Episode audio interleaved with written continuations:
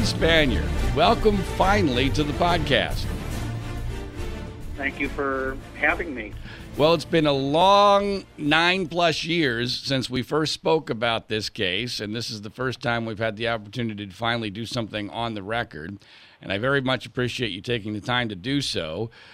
What I would like to do here is to start at the end and then go back to the beginning. So you're speaking to us on October 3rd. You are uh, still technically under house arrest, which hopefully is going to end, I believe, tomorrow.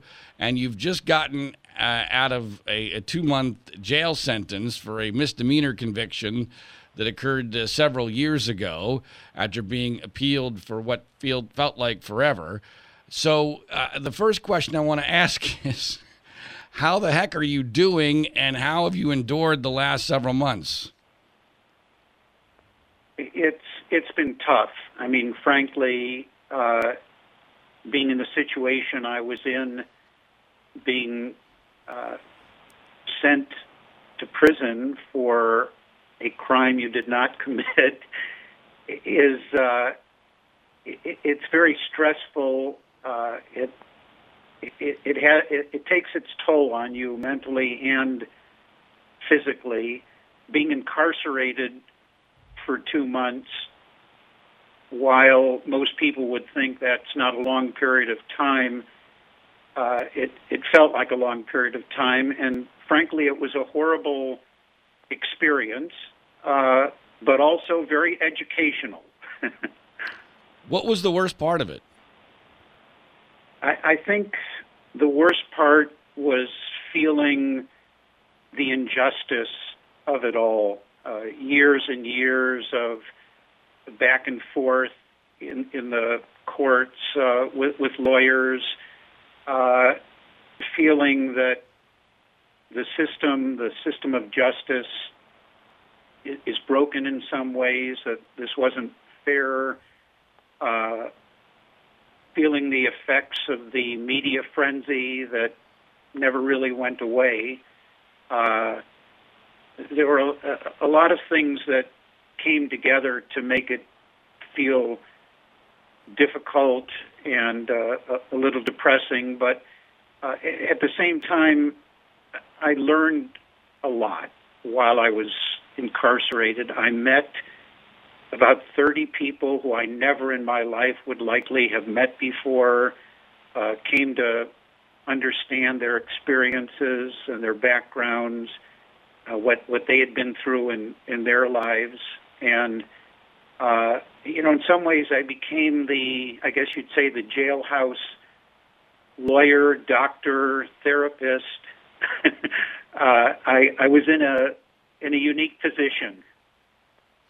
I have no doubt about that, and I can totally see you in that role, and, and that those those people uh, incarcerated with you are, I'm sure, very lucky to have you close. I'm curious they most of them must have known who you were or your basic situation. What was their general reaction to you being there? Uh, absolutely everybody in the prison knew who I was, and I believe they knew I was arriving. I, I, I think the day before, they either were told or given the impression that that I was coming in, and maybe even told to uh, to be on their best behavior. Uh, I mean, I, in so many ways, I, I stuck out like a sore thumb because most of them were uh, high school educated or had GEDs. Uh, it, it, very rare to find someone in there with a college degree or, or certainly, you know, a PhD. I was eligible for work release, as they call it.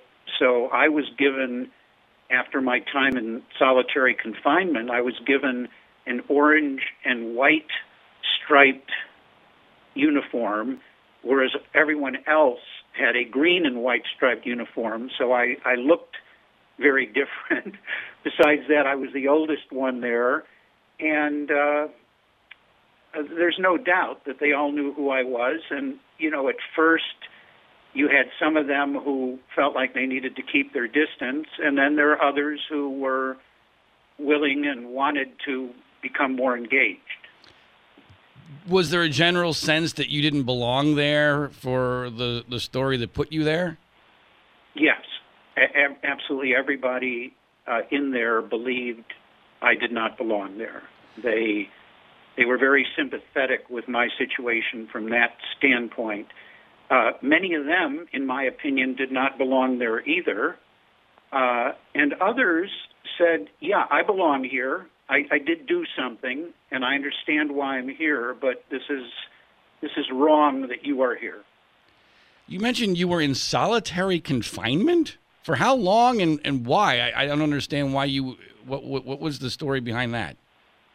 Uh, normally, uh, you have to spend the first two days, 48 hours, everybody in solitary confinement. I think for two reasons. First of all, there's a required uh, tuberculosis test, which takes 48 hours uh, to be diagnosed and, and cleared. Uh, but also, I think they start you in solitary confinement because it is a very unpleasant experience, and they want you to know that if you goof up in any way while you're there, you will be sent back to what they call the hole. Mm-hmm. Uh, but in my case, I spent five full days in solitary confinement because I was put in at a time when uh, the coronavirus was uh, was out there, and normally during the coronavirus, the protocol was 14 days in solitary confinement. Uh, but in but because I had been fully vaccinated and was able to prove the documentation of that, mine was shortened to five days. Wow. Okay. This is way worse than even I anticipated uh, your experience to be. Um, now, y- as we speak, you're still under house arrest. You have an ankle bracelet, which you're hoping to get off I believe, tomorrow. Uh, yes. Um, and you're doing lots and lots of community service. So you're, you you still really are very much under a sentence that is significant. But I have to uh, have you tell our listeners, because it's so interesting, at least to me, and I think they will find it as well. Uh, tell us what you did last night. Well, last night I uh, I watched the Penn State football game when we beat Indiana, had a very good showing. I I had uh, two friends and colleagues come over because I'm under house arrest. I, I can't go out, so I have had uh, people coming over to visit. Uh, Tim Curley comes over and watches the games with me, and uh, uh, it's um, you know it, it, it's it's nice to have friends and colleagues and supporters. Uh, I've had quite a flow of them in and out of here, and uh, that's helped to keep my spirits up. I just find that mind blowing on so many levels. When you told me that the other day, that uh, Tim Curley, the former athletic director at Penn State, who also uh, did prison time because of being uh, uh, he pled guilty to a misdemeanor, never anticipated he was going to go uh, to prison, never should have gone to prison. But the, the two of you are sitting there while you're under house arrest watching Penn State football on national television. Uh, I mean, we could probably talk an hour just about that, but I have to say, Graham, uh, you're a much better man than I am. That you, one, would would still be rooting or care about Penn State football or Penn State anything at this point. And I'm and I also am guessing that people would be startled that Tim Curley, your supposed co-conspirator in the greatest uh, cover-up of uh, sex abuse in college sports history, and someone who supposedly testified against you at your trial, would be hanging out watching Penn State football uh, with you. Uh, can you give us some insight into this? Well, I, I can put it this way: you, I've told some people you can take me out of Penn State, but you can't take Penn State out of me. I've been associated with Penn State since 1973 when I was hired to be a professor at the university. If you take the service of Tim Curley, Gary Schultz, Joe Paterno, and me, it's a combined service to the university of more than 160 years. We are people who loved the university, never really separated our personal lives from the work we did at the university. We, we were all in. And uh, since I left the presidency on uh, November 9th of 2011, I have been involved in raising tens of millions of dollars from donors to the university. I visited, I would say, about 75 donors around the country at my own expense without any official title or authorization, but these are people who invited me to visit them in their homes, and the majority of them are people who said they were very unhappy with the university and the board of trustees for what happened to Joe Paterno and me, and we're never giving another penny to the university. And I told them that I understood their position, but if they think they're helping me or Joe by taking that position, they're not. Don't take it out on the students and on the future of the university because you're unhappy with certain decisions made by the governing board or how it was portrayed in the media or whatever. So I, I've continued to be loyal to Penn State. Uh, when I've been asked to give guest lectures, I've done it. When student groups have wanted to come over and meet with me, I've done it. Uh, I have adopted the practice, which I was a little nervous about at first, but it's turned out to be a wonderful thing. I call the surviving spouse or child of every Penn State employee who I knew who has died to offer my condolences and to see if I can be helpful in any way. I have made scores of those calls over the last several years, and people are most appreciative in part because the university doesn't have a lot of institutional memory right now. And key donors and alums and employees who may have retired some time ago or who died, nobody's reaching out to them. And these are people who played, you know, important roles uh, at, at, the university. I mean, they might have been a, an employee of the physical plant, a custodian, or they might have been a vice president. But uh, we had a family at Penn State. We we we very much operated like the Penn State family, and it, it was putting people first and caring about people, and uh, it, it, it it's different than a corporation where you care about the shareholders and what the what the stock price is this quarter. You if you're an alum of the university, that's with you for the rest of your life, no matter what. Uh, and so that, that's how I continue to think about it and how I've operated. Well, I'll reiterate, you're a better man than me. Uh, the no matter what part of this uh, for me would have ended a long, long, long time ago if I was in your shoes or anyone involved in the story's shoes. And, and I'm I'm not Penn State has never done anything to me. And I, I got to tell you, I told you this on the phone the other day one of my greatest rooting interests in sports is against anything Penn State does. Uh, that's how much I despise uh, the, the, university for what they did to you and to Joe Paterno and to everybody else. And I get why you you have you know, as I said, you're a better man than me. Uh, I, I, also think you left out. A, a significant part of that narrative, which is you didn't just raise money for Penn State after you were no longer president and had been abandoned by the university. You gave your own money to the university in a pledge that you had made prior to this scandal breaking. Yeah, well, I, I'd say my wife and I, uh, over the course of time, probably donated about two million dollars to the university. But in our in the second capital campaign that I launched, we made a one million dollar commitment, and we were uh, paying that uh, over a period of five years.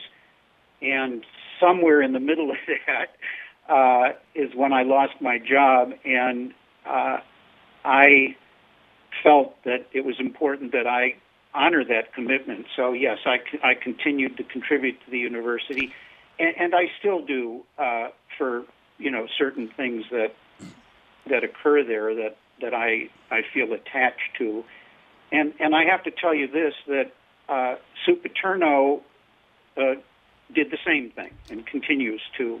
Sue Sue and I made a pledge to each other after this all happened that you know we would continue to support the university, fulfill our commitments, help with fundraising, and you know by the way she she's just been a, a such a good friend and a wonderful supporter of mine. We we talk often, and she should get a, a tremendous amount of credit for how she has stuck with the university and uh, all that she has done and continues to do.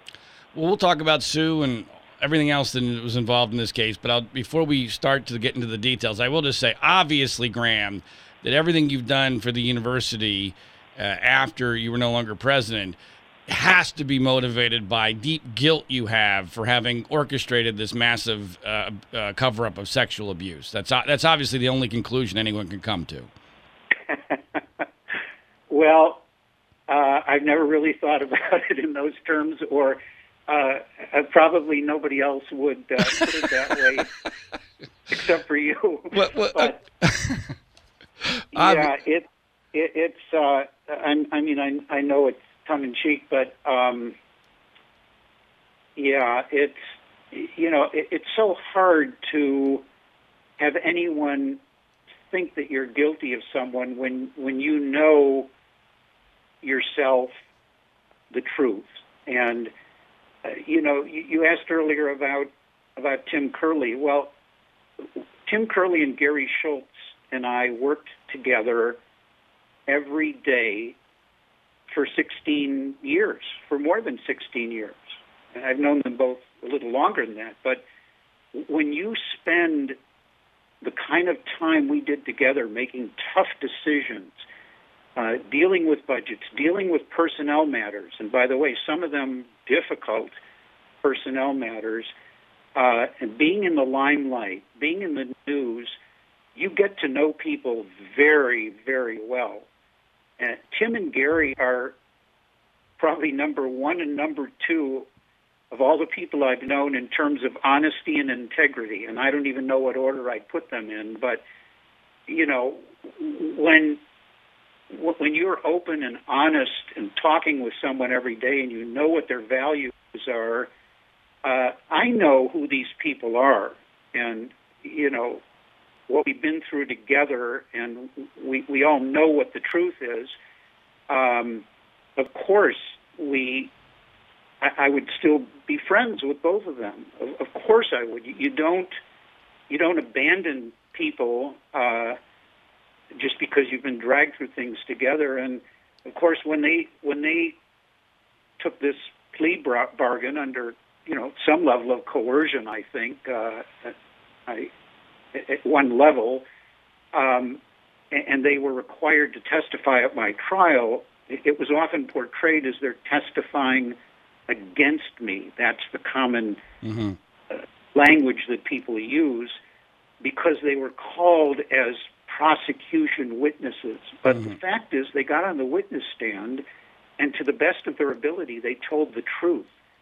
Uh, they didn't say anything that was negative about me or that contradicted uh, what I have said, but they were punished for telling the truth. They yeah, the, the, prosecution was not happy with either of them, uh, and, and especially Tim Curley.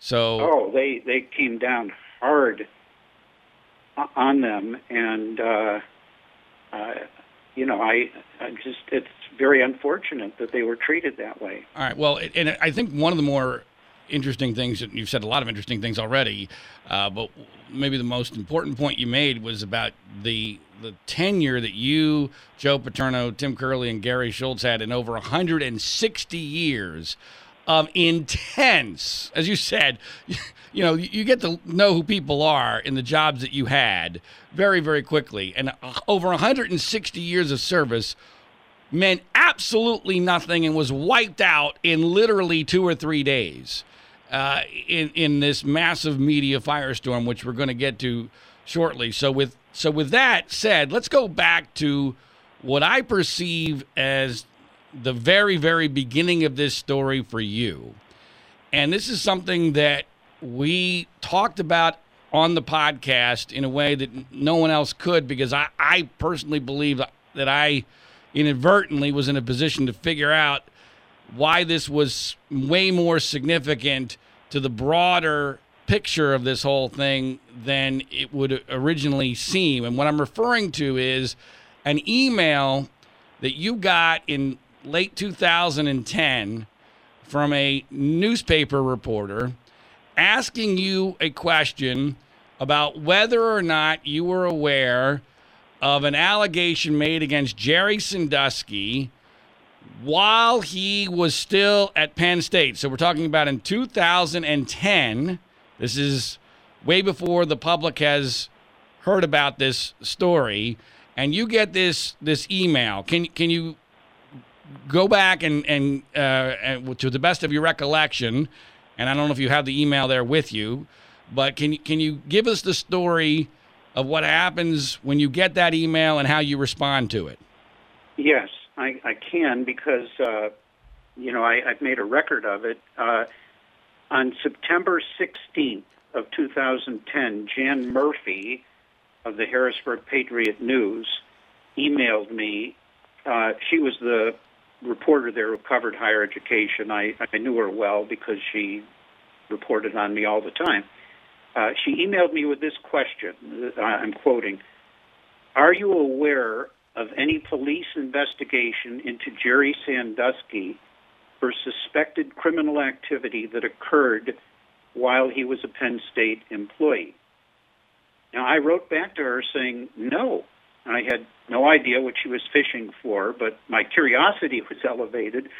So I asked her if she could tell me more, and she didn't. I never heard another word from her. Uh, I asked around our staff to see if someone, anyone, had an idea about her inquiry, and no one did.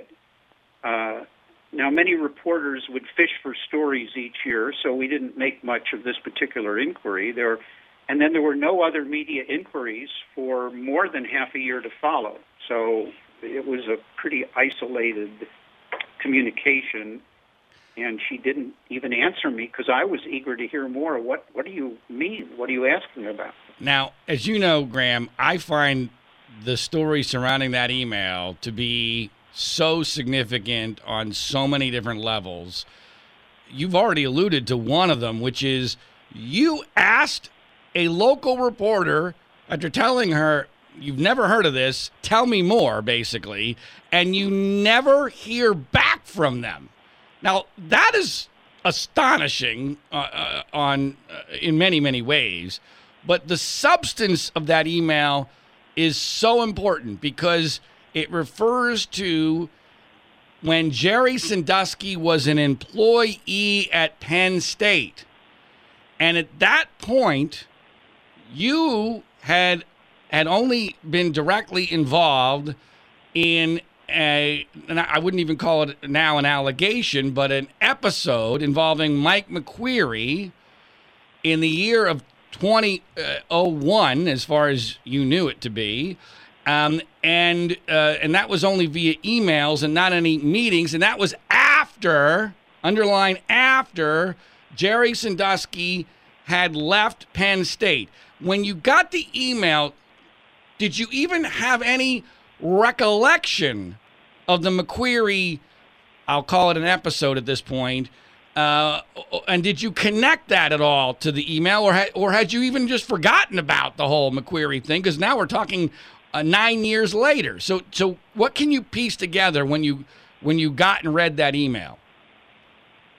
Uh, I don't think it registered much one way or another. I mean, I, I didn't.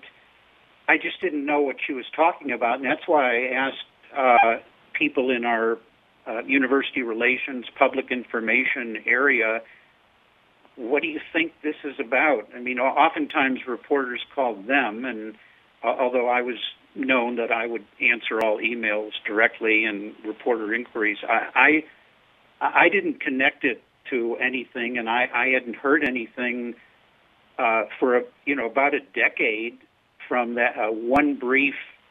I call it a, heads up meeting with Tim Curley and Gary Schultz. That that that was it. I hadn't heard anything. All right, so that's really heard Sandusky's name for a decade. And by the way, you you mentioned Mike McQueary. Let let me just clarify something. I did not know until Monday night. That's true, right? Of of uh, in two of uh, would have been November seventh of 2011 that Mike McQueary was the athletic department employee who gave that initial report of seeing something indirectly and around a corner uh, that made him uncomfortable in, a locker room facility. I, I right. That's an important no point. Thank, thank you for mentioning that because, and I shouldn't have. I, I was trying to make this as simple as possible because people obviously uh, uh relate that now to the quote quote unquote Mike McQueary episode. But that is an important point that when you had these email, these now infamous email exchanges with with Tim and Gary, you didn't even know that it was Mike McQueary who had had made the report uh, of whatever it is that uh, he witnessed or heard. Um, but but getting back to your reaction to the email, it those two things did not connect in your mind and um, and it, I guess I, obviously it's difficult to piece it together all these years later, but did they not connect in your mind because what we now think of as the McQueary report was such a small deal that it didn't make a large enough imprint on your mind for it to immediately come up when you got that email?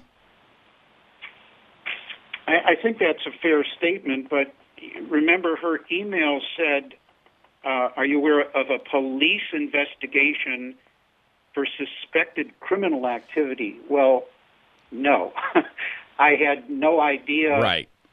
there was anything along those lines. And even at, at the time I got this email, if if I remembered that that one uh, that that one interaction a decade or so earlier, it it had there was nothing that would suggest criminal activity or police or uh, anything that right. that uh, would have sent off uh, alarm bells. Right. I do remember when I feeling awkward about it. Like, why would I get an email like this? What on earth could she be fishing for? I I was I was baffled by it, which is why I asked around. Like, is anybody else? heard anything or gotten an email? Is there something going on that I don't know about and nobody knew anything? And what I now believe happened, and I you obviously I would like you to tell me if you agree with this assessment, but but here's piecing this all together now, all these years later, what I believe happened was that her, that reporter's colleague, David Jones, had learned a rumor not about the so called Mike McQueary episode, but about what we now know to be the quote unquote 1998 episode, which did occur while Jerry Sandusky was an employee at Penn State, and which did involve a police investigation, and which was ultimately determined to be unfounded by the district attorney uh, at the time. And that David Jones told Scott Paterno about this at exactly this same time period.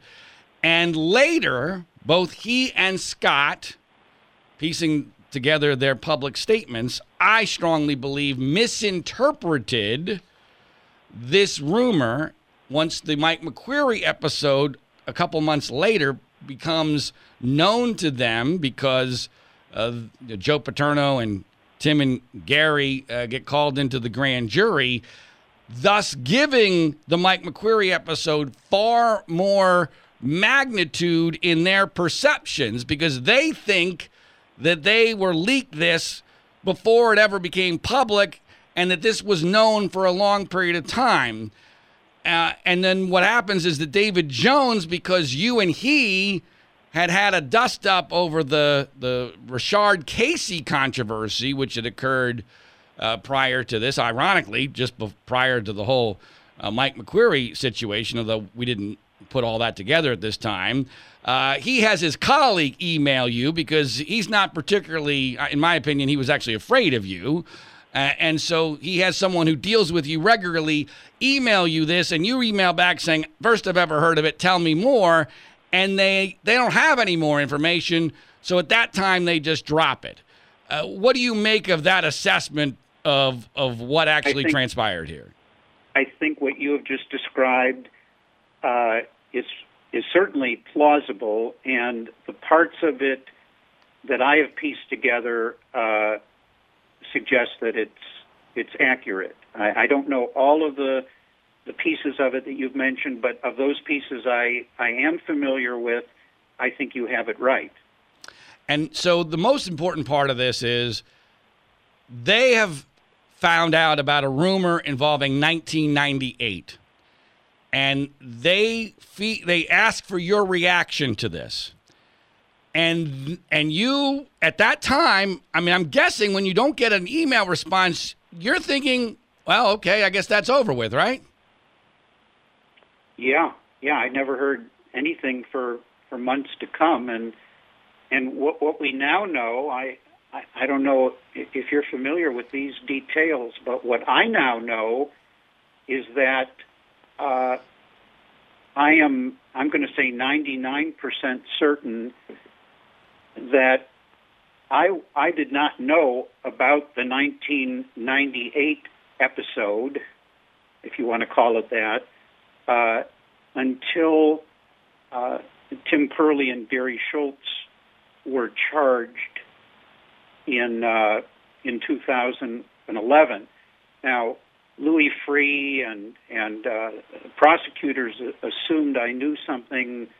I knew that at least there was an investigation uh, into Jerry Sandusky in 1998, and they they pointed to two emails I was copied on.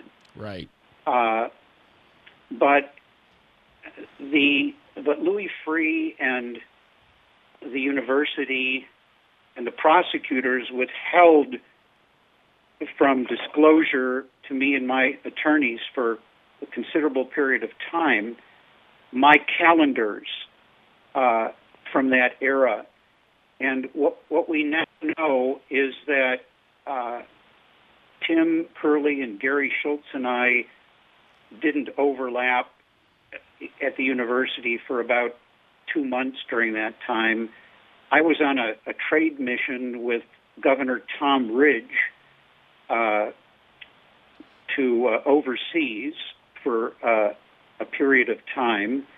Uh, I was in the uh, United Kingdom visiting our partners in the Worldwide Universities Network. Uh, I returned to the university for just a matter of hours to sleep one night and then was off to Washington, D.C. for meetings. And this was before Blackberries and right. I, iPhones were invented. Right. Uh, you didn't have any access to email or communications while you were traveling overseas. Uh, I was on the move constantly, and uh, I'm not sure I ever saw those two emails.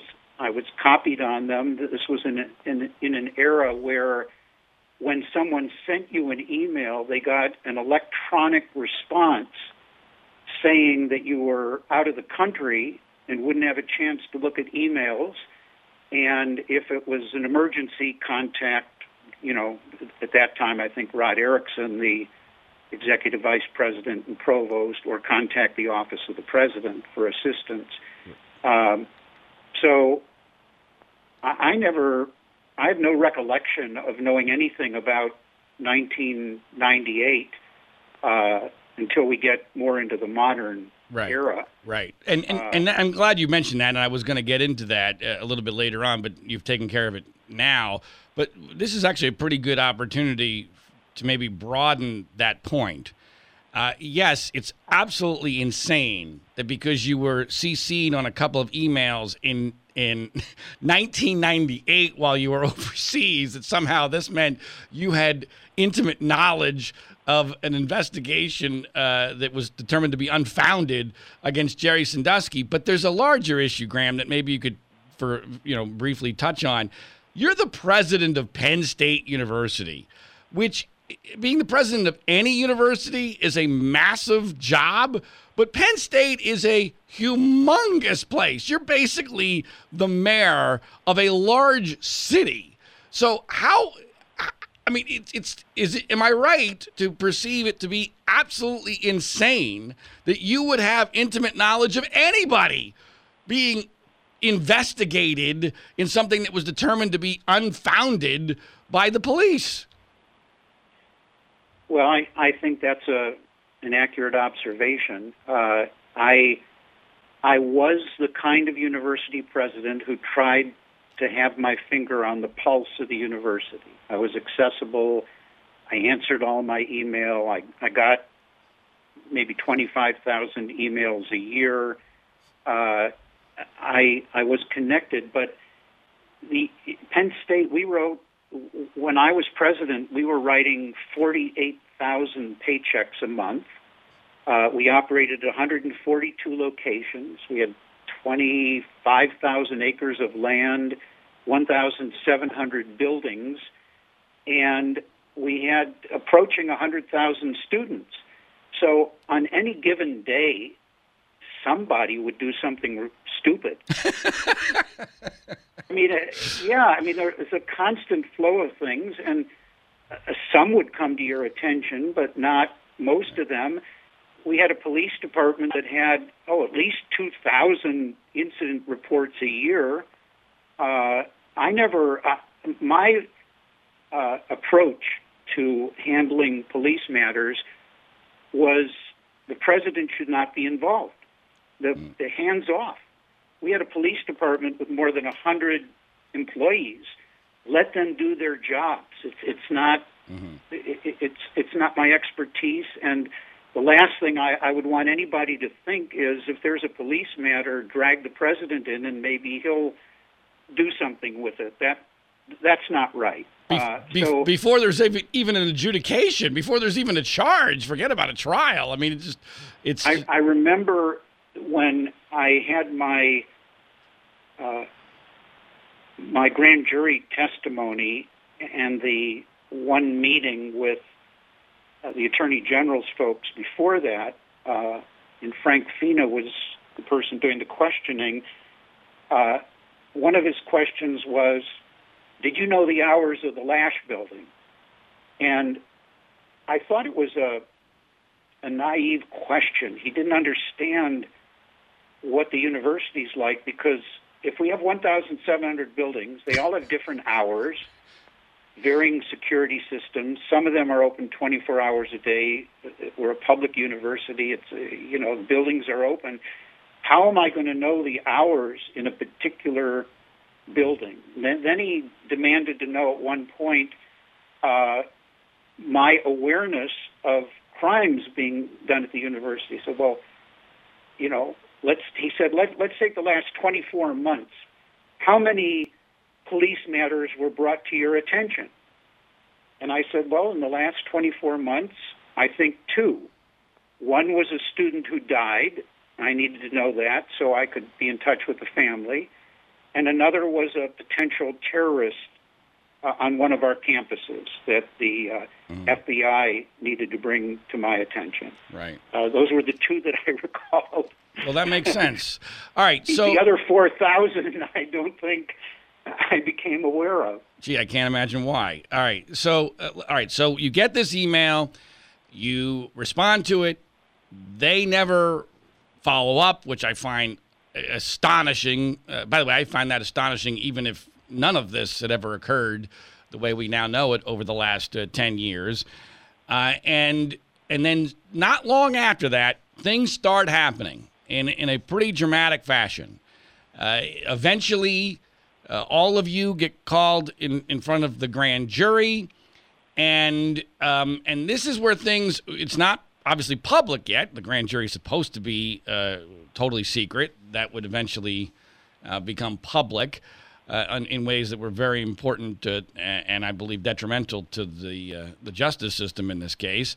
But take us through those next few months. I, I realize that there's a lot of important detail, and, and anything that is important, I, I, want you to talk about. But but this is where we get into. Um, you know, all sorts of things that would eventually set up problems going forward. So, when you go, just give us a big picture, Graham, from your perspective over what happens over those next few months when everybody gets called into the grand jury. Well, in uh, I guess I would start at the end of very end of December. Uh, Cynthia Baldwin uh, came to see me and said that. Now let's let's set up who Cynthia Baldwin is for, those who don't remember. Cynthia Baldwin is the Baldwin, Penn, at Penn that State. time was the general counsel of the university. She was on what was to be a rather short-term appointment as we transitioned uh, at the request of the board of trustees from a external system of general counsel to uh, having an in in-house general counsel. Right. Okay. And so she. And sh- so at the end of uh, December, she came and told me that there was a grand jury. They were looking at. They were talking about Jerry Sandusky. She didn't know or didn't tell me what the subject was, but that they wanted to. Uh, that they had subpoenaed Joe Paterno, Tim Curley, and Gary Schultz, uh, and that she would represent them uh, at the grand jury. Uh, a few days later, she came to me. Uh, I think it. I, I might have to double check it, but I think it was maybe on January 6th, and said, I will be representing Tim Curley and Gary Schultz in a few days but Joe Paterno wants his own legal counsel. And she seemed upset about that. And I said, Well, why? And she said, Well, it's due to the interference of his son, Scott. And she shrugged her shoulders and said, You know, it's his right to have somebody other than me. Uh, so the next I heard was when she came to see me sometime after that. She did not tell me anything about the grand jury appearances or testimony. Uh, and she said they wanted to talk to members of the football staff, the assistant coaches, and she was going to sit in on those meetings. This would be in mid February or so. Uh, she did not uh, tell me anything about those discussions either. And you know, frankly, I didn't ask because uh, I knew that uh, I, I shouldn't interfere. I, I just knew it was not, not something to, to press her on. Now, she, over the next few months, would come to my office, and occasionally I, I would say, you know, what's happening, and she would say, "There's nothing there. They're on their third or fourth grand jury." and there's nothing there. She said it with a certain tone in her voice like this there's nothing there. so uh, it doesn't involve the university, she said, and and she said, by the way, I've told the grand jury, I've told the attorney general's folks that they are not going to subpoena the president of Penn State. And I said to her, well, Cynthia, I would be happy to go voluntarily because I do have this one recollection of a discussion many years ago, and uh, you know, I'd be happy to tell them what what I recall. Well, on March 8th, I think it was of 2011, uh, she came to me and said, "Well, they do want to talk to you." Uh, it was the same day that the governor, in his first major action, the new governor, Tom Corbett, former Attorney General, uh, he released his budget proposal for Penn State. Uh, it was it, what he was proposing was the, the single largest cut in the history of American higher education, a 52.4 percent cut in our appropriation. Uh, it was the same day that Jonelle Eshbach called Cynthia Baldwin and said, "We want to meet with Spanier." in the state college attorney general's office, and I had that meeting. Now, hold on a second, and, uh, Graham, Graham. Let me stop you there for a second. Now, you know, obviously there there are coincidences, and then there are things that aren't really coincidences. Uh, knowing what you now know, with the benefit of hindsight, uh, do you believe that, that that those series of events that you just described were coincidental, or do you believe that this was part of Governor Corbett's uh, attempt to try to to get at you because of this battle that you're going to have or are already having over education funding? Uh, you know, in, with the benefit of hindsight, it's hard to believe it's a coincidence. I, I have no evidence to suggest otherwise, but it's pretty remarkable that it all unfolded simultaneously. Uh, so, but I at the time that didn't occur to me at all. Right. Uh, and and what is your level of urgency at this time? I mean, you're being told, and I think it's incredibly important that people let's underline Cynthia Baldwin telling you there's nothing there, emphatically telling you there's nothing there. That's important from a couple of perspectives. It's important from the standpoint of uh, you know your level of urgency. It's important from the, standpoint of the the university's potential culpability here. And it's also significant in that it's an evaluation of the case against Jerry Sandusky himself. Would you would you agree with all that? I think so. I I had no sense of urgency for a couple of reasons. One is uh, they seem to be very respectful of my schedule. They gave me, I think, five different dates they could meet with me. Uh, when they called me eventually the following month to go to the grand jury, uh, they, you know, met me, a, a state trooper, I think, or a, uh, an investigator for the Office of Attorney General, met me kind of in the basement of the of the building at Strawberry Square and brought me up because uh, they wanted to avoid, I guess, any public awkwardness. Uh, I thought I was there voluntarily. I did not I now know I was subpoenaed, but Cynthia Baldwin was not straight with me. She did not tell me I had been subpoenaed, and and it, it took I don't know a year or two later for us to even get a copy of the subpoena. Uh, we were stonewalled on that by again by the university and by the attorney general's folks. Uh, but it turns out my new lawyers were right that I was subpoenaed because everybody is subpoenaed if they go to the grand jury. I didn't know anything about grand juries. I didn't know what they were. Cynthia Baldwin gave me no preparation. She didn't explain anything. In that first meeting with the Attorney General, I I heard something from Frank Fina which frankly stunned me.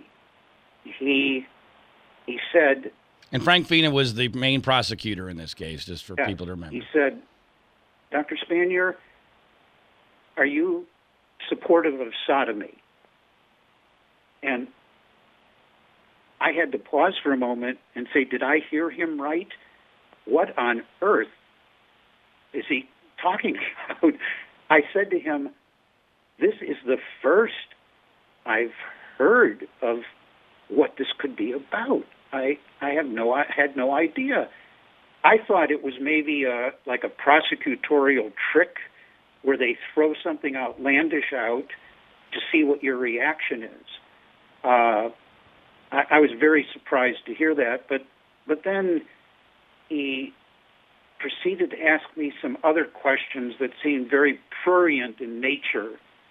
Uh, if a faculty member was having sex with a student, would I know about that uh, as president?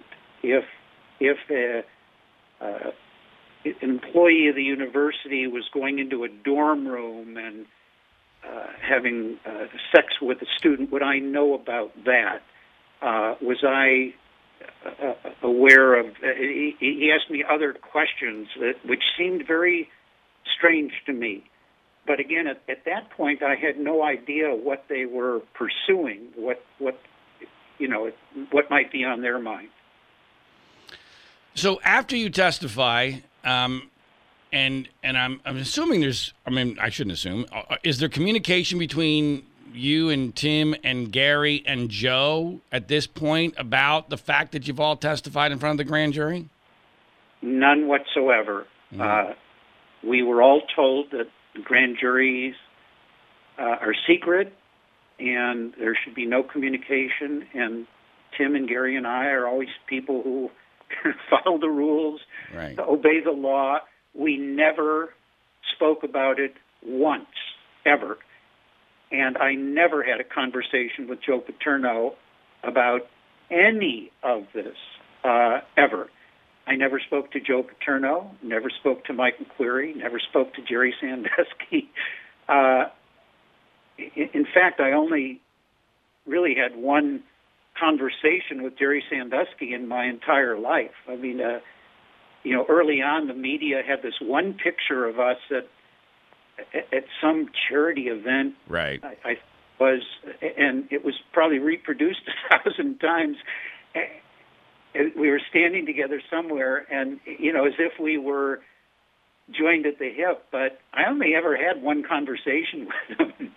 And and by the way, to be clear, that was well after the so-called McQueary episode, and that was about whether or not Penn State was going to add a football program at one of your satellite campuses. Correct? Uh, I think it was before the so-called McQueary episode, but it was after he retired. Uh, it, it was somewhere I, I would guess in the late 1990s when it was clear that he was no longer coaching, uh, and the what we now call chancellor of our Altoona campus wanted to start a Division two, an NCAA Division two football program, and was suggesting that Jerry Sandusky could coach it. Uh, I thought it was enough to have one football team at Penn State. Uh, I didn't warm up to the idea, but uh, and and we we studied it, uh, you know, whether we could pull it off with financial right. uh, gifts, uh, philanthropy, and we we concluded we couldn't. But right. as a courtesy, I I met with the chancellor and with Jerry, uh, and maybe Tim Curley was there too. I can't remember. Uh, but we had that one discussion uh, just as a courtesy uh, about their interest in doing it. That's the only time I ever met with Jerry Sandusky. For the record, I'm I'm pretty certain that was after the McQueary episode, if only because obviously Jerry retires in 1999 and he's still up for the Virginia head coaching job uh, when the McQueary episode occurs. So I don't I don't think Jerry would have been interested in coaching Division two at Altoona until uh, a little bit after that. But it's not that that significant. But just just for the record, um, I I can't pinpoint the date. If if I had those calendars now, you know, I they were all on paper at the time, so it wouldn't be right. like searching okay. them easily electronically. But we could probably find out when that that I, meeting. I, it's not that important. So so let's go along the timeline here. So. Um, so I'm assuming that Frank Fina's uh, question must have elevated your your uh, urgency a little bit, right? Um, but you're but you're still not at this point thinking that this is going to end up anything close to what it ends up being, right? Is that a, is that correct assessment? Because the only person who really was monitoring all of this was Cynthia Baldwin, who assured me that it had nothing to do with the university and there wasn't an issue there. Uh, nevertheless, the, the same day that I testified before the grand jury, uh, that afternoon, as soon as I got back to my office, I called the chairman of the board of trustees to inform him about it, and we set up a call with Cynthia Baldwin uh, on that Saturday uh, to uh, to brief him, and uh, and I felt it was important that we brief the entire board of trustees, and he agreed uh, in the, at our next meeting. Uh, and Cynthia Baldwin was to prepare a briefing for the trustees. Uh, so that occurred at, at the uh, early May meeting of uh, 2011. And um, and of course, at that point, Graham, Sara, Ganim has already reported about the existence of the grand jury in the local paper, so people are aware of this. But it's but it's it's important to point out in retrospect, or in hindsight, since this is that's the name of this uh, podcast, that that it's really not a huge deal, it, uh, even in state college at, this point, despite the Sara Ganim article. Is is that a, a fair assessment? Yes, it is. Uh, there's only one person, uh, only one person who contacted me after the Sara Ganim article. That was uh, David Jones, a different David Jones, the one who uh, had worked for the New York Times. Uh, and it was a member of our board of trustees. And he said, You know, I've read this story. Can you tell me what's going on? And I said, Yes. I'm going to ask Cynthia Baldwin to call you and give you a briefing as a trustee. Uh, you know, you she can tell you what she can tell you. And he wrote back and said, "No, that's okay. I'll wait for the board of trustees meeting in in May." Uh, and uh, he was briefed then along with everyone else. And when you do the briefing in May of 2011 to the Board of Trustees, this is the same people who, in just a few months, are going to, you know, burn the whole house down over this. Uh, what was their level of urgency when you told them about this? Uh, there was no level of urgency. Uh, Cynthia gave the briefing. Uh, it was not brief. I mean, it was a, a full briefing of what I assume she knew and could tell them at that point. Uh, she asked if there were any questions. There weren't any. Uh, I was now moving into uh, the executive session that they have with the president only. So the uh, Cynthia and the other vice presidents and staff left, and I asked them again do you have any questions? And there were none. So uh, it, it didn't feel like there was much urgency at that point. And then at subsequent meetings that I would have with the leadership of the board uh, in July and September, uh, one or another trustee would ask, uh, you know, is, is, there anything new? And to the best of my knowledge, there wasn't because Cynthia Baldwin had told me there's nothing new. so uh, it, you know, it came up. I kept kept the leaders of the board in the loop, but uh, there really wasn't much to report, and I, I didn't know what was brewing. I had no idea. Now, you know, from when I hear you say that, a couple of things come to my mind, Graham, and and one of them is, let's think about who the members of this board of trustees are. Um, they're, they're people, obviously, who know Penn State exceedingly well. M- most of them know Joe Paterno very well. They know you very well. Many of them still remember Jerry Sandusky very well and probably know him personally. And yet, even when hearing that there's this grand jury investigation that's been reported in the paper, there's no level of urge, literally zero level of urgency. Doesn't that, at least to me, uh, it does. I'm, I'm wondering if you have the same reaction that if there was something there, these are people who would have their alarm bells going off because they would be putting together pieces of their own experiences, maybe their own suspicions. And if there was any suspicion, it would come up because these are people who are literally uh, given the job of protecting Penn State University. Do you see where I'm going with that? I do. Um, and, you know, as I look back on it now, I realize that uh, many of many of these trustees had been donors to the second mile. Right. Uh, m- many of them, probably most of them, knew Jerry Sandusky better than I did.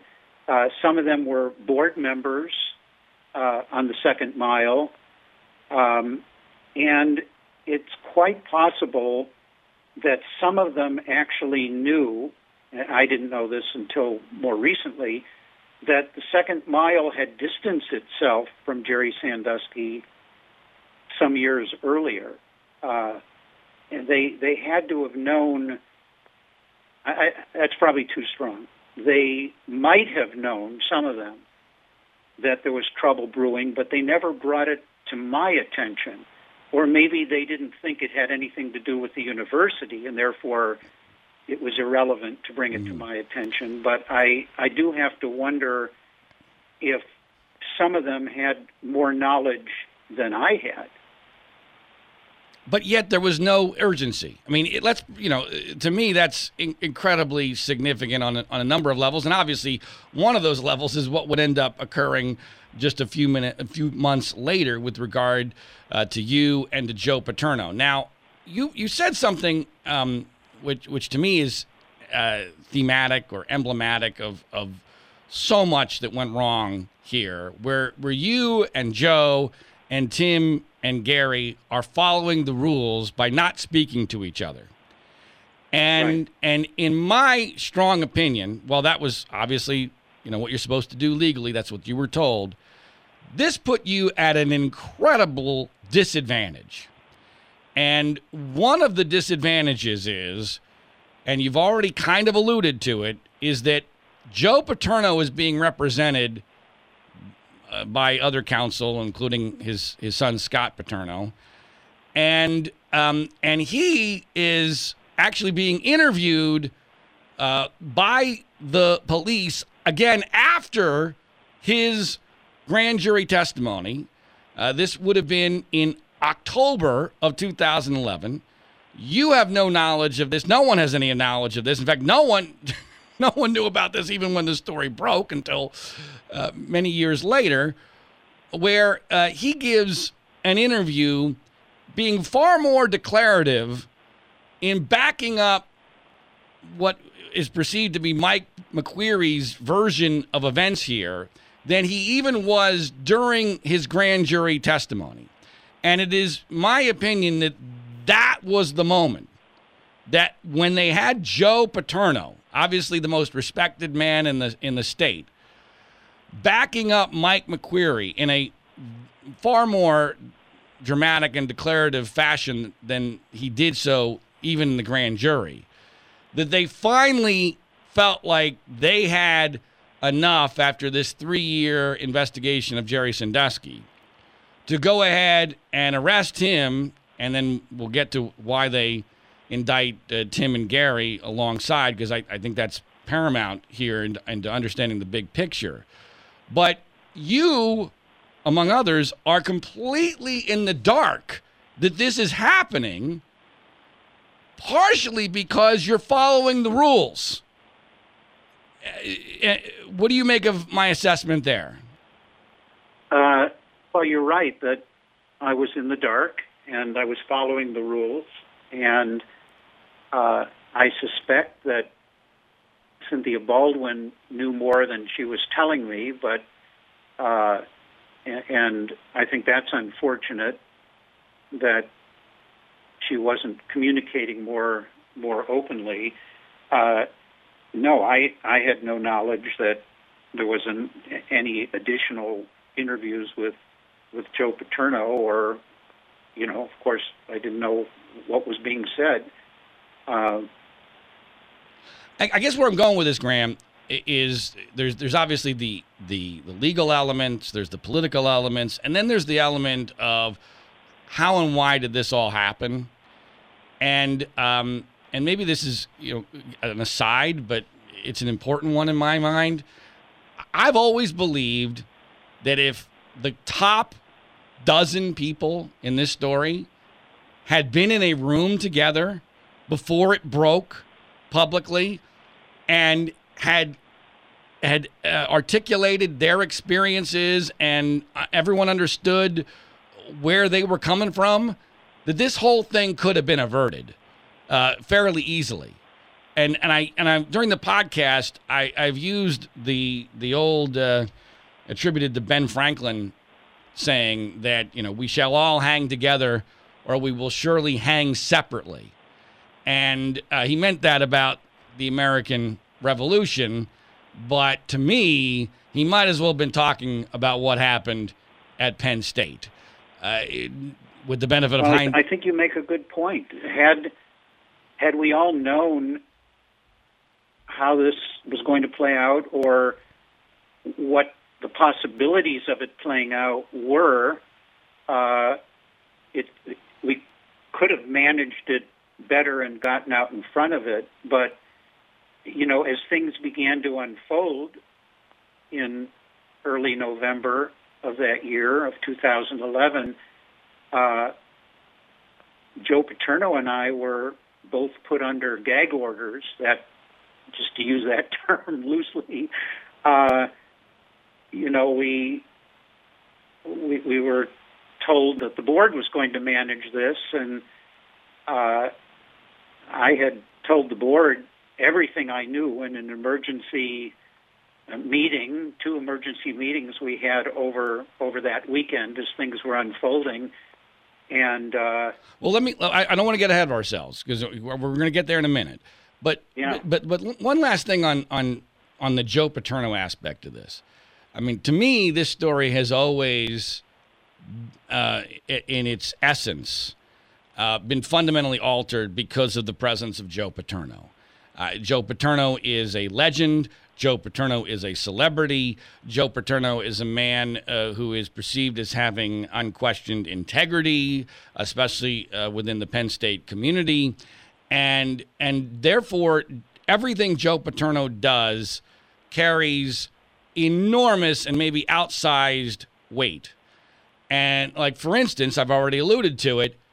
It, it is my very strong opinion that if when the police or the, or the detectives come to Joe Paterno's house in October of 2011, and Joe simply says to them, "You know, I don't remember what Mike told me 10 years ago. I, I wish I could. It, it didn't seem like that big of a deal. Um, you know, I, I can't vouch for what Mike did or did not see. I, I know nothing. If if he says that." I don't think they even arrest Jerry Sandusky. I don't think any of this happens because of of the magnitude uh, of his voice and the credibility uh, of who Joe Paterno is, and and and because no one is communicating at this time for obvious and understandable reasons, you're you're all put in a situation where you're far more vulnerable than you could possibly have ever realized. And then it even ends up flipping on Joe because the, the media 180 degrees changes the narrative because they realize that this is an awesome story, this Greek tragedy, to bring down Joe Paterno just after uh, he had become the all-time winningest coach in college football history. Do, do you, what do you make of, of that assessment? Uh, yeah, I, I think that that could very well be true. Um, I, I don't think that that Tom Corbett or the Attorney General's folks set out to undo Joe Paterno. Uh, Tom Corbett invited Letterman, the football Letterman, to the governor's mansion after all this went down to try to convince them that he really wasn't opposed to Joe Paterno and and uh, Penn State football. And he, he said to them at that gathering, I was never after Joe Paterno. It was Graham Spanier I was after. Uh, and I believe that's where where Tom Corbett started out. In fact, in, in that Monday, November 7th press conference that Linda Kelly, the Attorney General at the time, had, she said, uh, "Oh, we're not, we're, we're not targeting, we're not after Joe Paterno. He did the right thing." But that began to change from that moment on. And at that moment on, somewhere between the discussions of Tom Corbett and, and uh, John Surma and others on the Board of Trustees and people who were representing the governor uh, on the board, it began to turn on Joe Paterno. Uh, and uh, there was no looking back. And, you know, many of them tried later to say, oh, we didn't handle that well, it was a mistake. But that's an understatement to say it wasn't handled well. yes, yeah, I, I, would 100% agree with that. Okay, so let's get to the critical moments of this story. I mean, there's there are so many, but obviously we're coming up on the 10th anniversary of November of, of 2011 when over that weekend, uh, when Penn State is not playing a football game, which I now believe was not a coincidence. I, be, I believe that that timing of this was was planned in, in part because of that. By the way, do you agree with that? That that the timing of this was was not coincidental based upon the Penn State's football schedule? I I don't know. I can tell you this. This is a, a little wrinkle here. Uh, I'm not sure it's been discussed before, but when Cynthia Baldwin came to me uh, right at the end of October, she said, I'm here to tell you that, I'm paraphrasing this now, I, am here to tell you that uh, Jerry Sandusky is going to be charged. There's going to be a grand jury presentment against him, and also Tim Curley and Gary Schultz are going to be charged with perjury and failure to report. Those those words she used precisely. And she said, and this is going to occur at the very end of next week, meaning November 11th. Mm-hmm. Uh, that's what a source in the Attorney General's office told her. All right, now, let me let me stop you there before because the date thing is interesting, but not nearly as important as your reaction when she tells you that. What was that? Well, when she told me that, uh, I thought, okay, we've got you know a week and a half or so, two weeks, to get ready to deal with this because this is going to be a major crisis.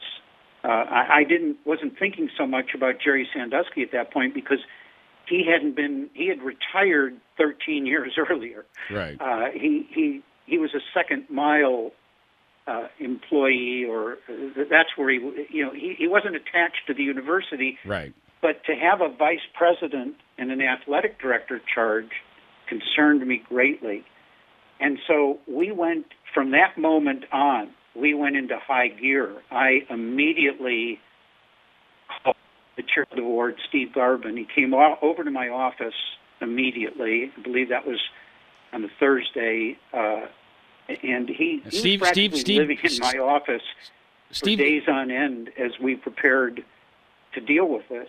You, you got now, Graham. Baldwin, Graham. Graham. Hold on a second, just to be clear. You got it garbled a little bit. Steve Garban is the president of the board of trustees at this time, and so you right. you call him, and you guys are in constant communication as you're anticipating this coming indictment of Jerry Sandusky, but more importantly, in your world, of Tim Curley and Gary Schultz, because they're still employees of Penn State. Yes, and, and on the day that Cynthia Baldwin said this was going to come down, was the day of the board, uh, scheduled Board of Trustees meeting on that Friday, November 11th, and we had been told a few days before that that Tom Corbett wanted to be at the Board of Trustees meeting, and so I told Cynthia I have to bring Paula Ammerman, the head of the Board of Trustees office, in, even though Cynthia, you've told me I can't tell anybody about this. I have to tell her because we have to warn the governor that there could be a conflict of interest and he could be in a terribly awkward position because he was the attorney general and now he's going to come to the board meeting and this is going to happen in the midst of the board meeting. Uh, we have to tell him, you know, not to come because I thought I was protecting the governor from terrible awkwardness and potential accusations of a, conflict of interest. Well, little did I know that he undoubtedly knew what was happening, and it turns out it happened a week earlier. Uh, so either Cynthia Baldwin's information was faulty, or they moved it up to that weekend, as you've described, when there was no football game.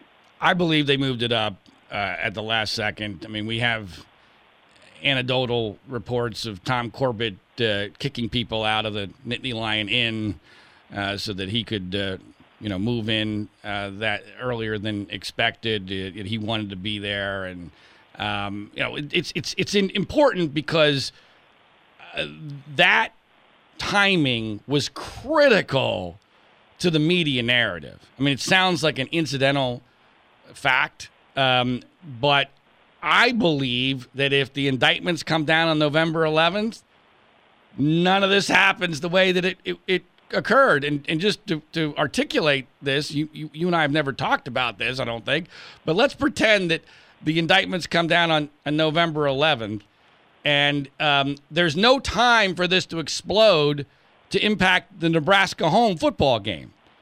And Joe Paterno coaches his last home game um, and uh, you know, there might at that point, obviously, there would have been controversy, but there, there's no way to fire Joe Paterno by that point. And once the home football schedule is over with, Joe Paterno never gets fired that year because the whole the, the whole pressure point uh, was the idea that Penn State couldn't possibly have a nationally televised pep rally for a pedophile supporter, which is how Joe Paterno was being portrayed. Um, and, and, but that was never that was no longer on the schedule. You see where I'm going? So yeah. so, so once you get past November uh, that 11th and that Nebraska football game, Joe now there's time. There's time, and uh, and there's time for the panic to not uh, accumulate into this massive explosion. But because they move it up a week, and because there's this off week, and you know you're coming off of uh, this great uh, achievement by Joe Paterno becoming the all-time winningest head football coach in the history of college football, and ESPN's got the Nebraska game at the end of that week. It's, I mean, I don't, I don't believe these people are that smart. Uh, I, I mean, I, I think this was maybe coincidental or they, they just collateral damage that they never could have possibly expected. But I do believe that the timing of that impacted all of how this transpired. Do, do you see that now? I, I just I don't know. I've never I've never thought that through. I I know that uh, you know the the grand jury presentment. I guess it got leaked for a few minutes on on that Friday before, and then it was taken down, and then it it finally got more officially posted on on right. Saturday. And, and to be but, clear, just by coincidence, Sara Ganim happened to be checking the website on that Friday night when it got leaked, which um, which was a massive coincidence, right? But right. so so so so that I, go I ahead. tell you a little more about how things unfolded. Please uh, do. So on that Saturday, I called an emergency meeting uh, of the Board of Trustees. It, it was done by conference call because it unfolded quickly. Uh, and then I suggested it was important to have another meeting on Sunday night, and about half of the trustees came in for that in person. Uh, the rest were on the phone, about 20, 20 present personally and 20 on the phone. And uh, by then, the students had started to, th- there were marches and protests starting. We could hear them outside of Old Main. They were moving from what's called Beaver Canyon, an area of downtown, to the Old Main lawn to the Paterno's home, and back and forth. Uh, there were media trucks pouring in from all over. We had to close down a street, and and uh, it was even like game day. People setting up tents, you know, for broadcasting. So there was a lot of tension out there, and uh, I was in my office past midnight every night trying to, to get a handle on it. But on uh, on that Sunday afternoon, Steve Garban, the, the board chair, uh, was in my office, and he said, "Graham, you're the only one who can manage this crisis. If the board doesn't allow you to manage it, then I'm going to have to step down as chair because I know I can't." Uh, and from about that moment on, uh, John Surma became the, the de facto chair. He was the vice chair officially. Uh, that Sunday night. Hold on, hold on, uh, Graham. Graham, let me stop you there because that's a critical moment in this, and and I'm not hundred percent sure I understand uh, exactly what you just described. So, did Steve Garban actually step down, or I mean, no, okay, no, so, he he uh, he remained with the title of chair of the board, but he anticipated that he would need to step down because remember he was he was the captain of the 1959 football team. Right. He he worked with Joe Paterno for decades. He hired Tim Curley and Gary Schultz. He was very supportive of me as president, and he was a very good board chair. Uh, but he knew that this was out outside of his ability to manage. At least that's what he had he told me. He uh, I was the kind of president who managed every crisis every day. But that Sunday night, the board said essentially the board wants to manage this crisis. That's what John Surma and Steve Garban told me after a three-hour board meeting. Okay, so so at this Sunday night, and at that point, I was not able to say anything about it, and and they also ordered me to have Joe Paterno's Tuesday press conference canceled, and I communicated that to the athletic department, and so Joe and I were were both muzzled really. Uh, which you know, in, in hindsight, maybe we should have ignored that because what's the worst thing that could happen? We would lose our jobs.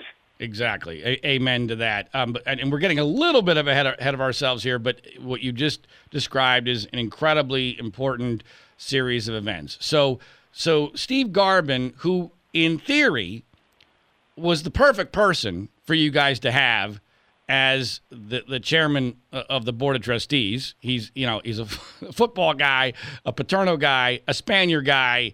In theory, he's the guy that should be fighting for you. But he, uh, as of that Sunday night, is realizing. I'm guessing. Correct me if I'm wrong. That um, that everyone's going down. That the board has decided uh, that you know it's just a matter of time now before uh, you know, everybody is removed, or at least that's the direction things are going in. And he, in a de facto uh, perspective, he steps aside and allows John Surma, the, the vice chairman of the board, to fill that power vacuum in what I have referred to is effectively a coup. Is is that a is that a fair assessment of what's going on by that Sunday night before uh, the the firings? I think so. I mean, if not on that Sunday night, then certainly on Monday, uh, it had what you described became pretty well cemented. Um, I think that at some point along the way, the people on the board started pointing the finger at Steve Garban because he was chair of the board. And so if, if things were getting messy, uh, and and Steve had been at my side working through all of this for days, they they began to turn on him, uh, and so a, a lot of people are unhappy that Steve didn't stand up and take a stronger position to defend us. I'm one of them. But I see him as a victim as much as anyone in this whole thing. I, I think the rest of the board got very noisy and antsy and, and really kind of turned on Steve as well. I think you're being too kind to Steve, but okay. I mean, you know him. I, I don't. Um, but but we're we're miss. I want to get back to the the sermon Surma ordering you to to uh, cancel the press conferences, uh, especially for for Joe and muzzling you because uh, that's incredibly incredibly important. But I but I, we're missing a, a uh, we've we've skipped over an important uh, uh, event here, and that is you read the grand jury presentment and you put out a statement, and you put out a statement uh, strongly defending uh, Tim Curley and Gary Schultz. And, um, you know, in retrospect, you're actually pretty fair even to Jerry Sandusky um, with regard to the, you know, the issue of due process. Uh, take us through what went into you reading that grand jury presentment, putting out the statement, and then the reaction to that statement. Well, when I read the grand jury presentment, uh, you know, and things were so busy, it took me a while to get to it and, and then to read it all. But when I read it, I knew that at least some of it was wrong because uh, Tim and Gary and I have always been 100% open and honest with each other, and I knew what they had told me 10 years earlier, and it didn't match up at all about what was said at that time. I it it went way beyond that. We're talking about you know the the youth in the shower, uh, and I think the presentment might have said anal rape or uh, something like that. Anal intercourse. Very strong terms, and I and I thought, well, that is, that bears no resemblance to what was ever heard or discussed. So uh, I knew that that the presentment had flaws in it.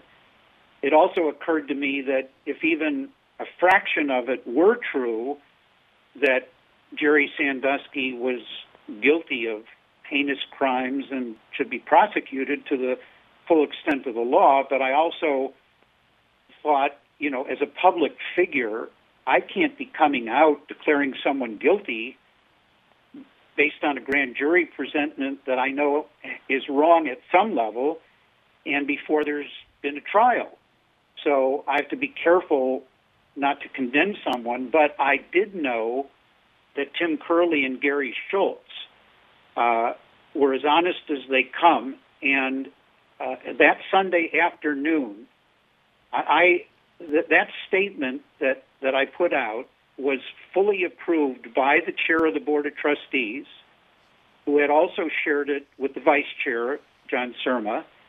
And Steve Garban, in fact, had told me, Graham, that is exactly the statement that I would have put out. And he said that openly Sunday afternoon in a meeting of my cabinet, all of the vice presidents, all of the direct reports to Gary Schultz, we had about 20 people in the conference room, and I read them the statement, and I also gave them a, a statement that later was reproduced in Malcolm Gladwell's chapter about me, where I said, "You, all of you in this room, have worked with Gary Schultz and Tim Curley for 16 years, and for some of you longer than that. And you know these individuals, and I know them, and I know it's important that they receive my support. And I want to tell you this that if you always do the right thing, if you always tell the truth, if you always act in the best interest of Penn State, and you were falsely charged with a crime, I would support you the way I'm supporting Tim and Gary. I said this is not the, the standard public relations approach where you distance yourself uh, from people who are, you know, in the midst of some controversy. And I could lose my job over this, but it's the right thing to do. And every single one of them stopped on the way out to thank me for what I said and for the position I was taking. And I would not do that differently now. It, it was the right thing to do. But Later on, members of the board claimed, oh, that's why they wanted to see me out of the presidency because I issued a statement supporting Curley and Schultz. And let's be real about this. What happened was that the media reaction to it was very negative because you were standing up for at least two of the people that were accused and you were not getting your pitchfork out and the the board in my view do you and please tell me if you agree or disagree you know basically caved under the media pressure. Is that what happened? Yes i think so. And so um, do you believe graham that if you had put out a statement throwing tim gary and especially jerry sandusky under the bus that you would still be president of penn state today? No, i don't think so. I i think you know this i liken it to a locomotive that it gets it's, it's a big heavy complex thing and it gets starts out slowly but once it picks up a head of steam it's real hard to slow down.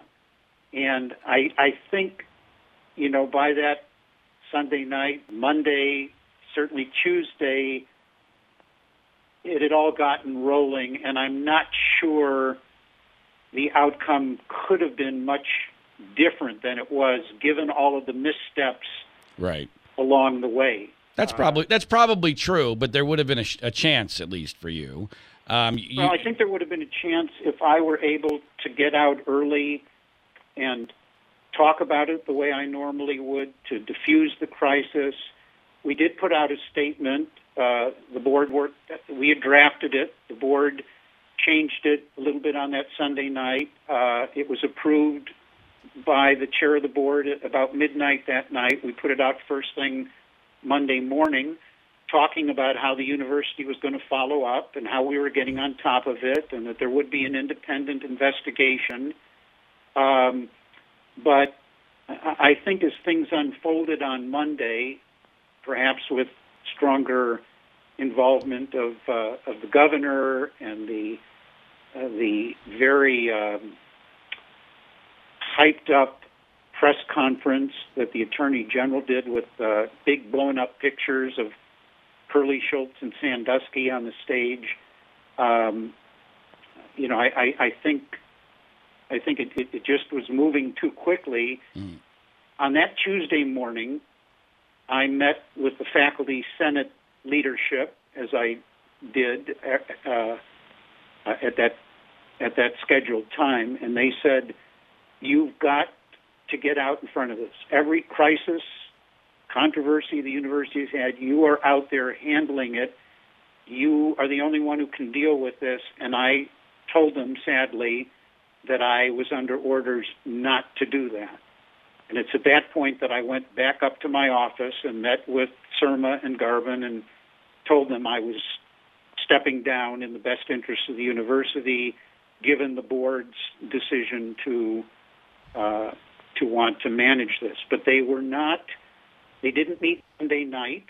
They were they were moving too slowly, and they were letting the media write the narrative rather than the university. And, Okay. So and uh, and and what on that Tuesday, uh, I told them that I felt I needed to step down, and they begged me not to. They said, "Please, don't do that." the board has not even begun to talk about you. We have only been talking about Joe Paterno. All right. And I'm sorry. I, I agreed that I would wait until the next day to step down.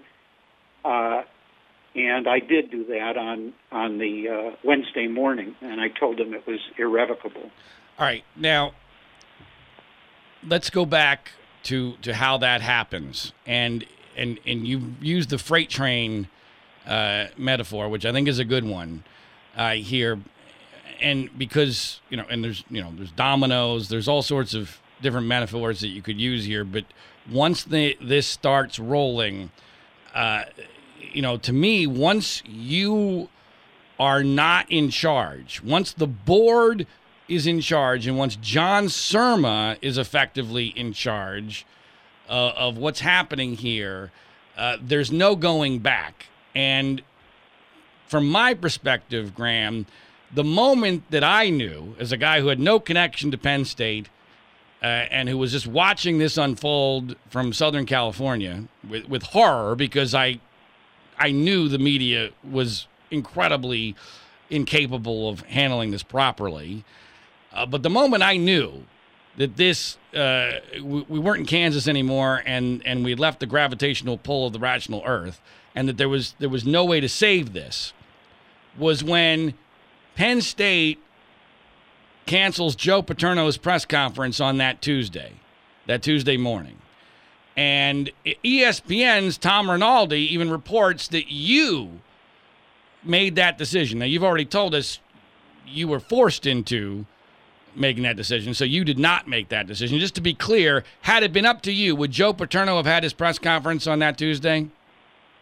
Well, yes, of course. I I would have would never have occurred to me to to interfere with that. He did that every Tuesday, and I I assumed he would continue through the end of the season as coach.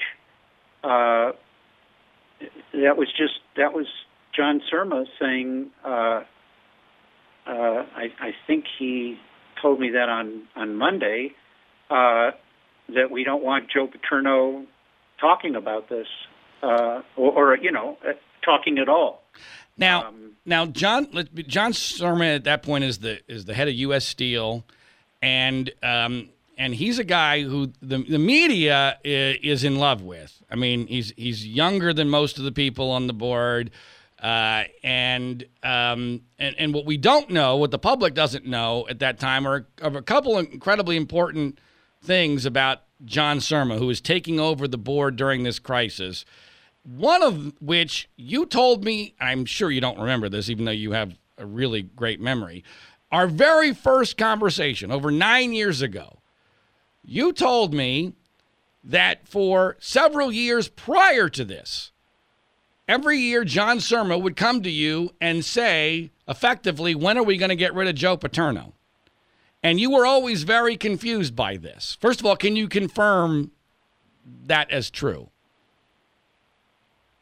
Yes, I I think it may have been on three occasions, and the first of them would have the year John joined the board of trustees, and I, I think uh, the way I would characterize it is that uh, it was clear that he felt Joe Paterno needed to step down or be removed as head coach. And when John got to the point where he was in a leadership position on the board, uh, when he became vice chair, I recall him saying to me, uh, Graham, you need to remove Joe Paterno as head coach. And I know you're probably worried that it would, uh, our ability to continue as president because it would be controversial. But I want you to know that if you do that, the Board of Trustees will have your back and would support you. Uh, then he did go on to say, as a CEO would say, now you're the CEO, so uh, you know, of course, it's it's your decision, but I want you to know that the board would would back you up. So he was he was encouraging me to do that. He believed it was something I needed to do, but he was not going to force me or order me to do it, that, you know, it was in my lap. And I listened to him, but there was no scenario that I ever envisioned where I was going to force Joe Paterno out. That is just not how we operated at Penn State. Now, um, we now know that the Surma brothers, uh, his brother Vic Surma, uh, was at one point a, a, big Joe Paterno supporter, um, but it appears as if they had a falling out over the perceived treatment of Vic Surma's son, who who briefly played football for Joe Paterno and who unfortunately, well after all this, ended up dying of an overdose.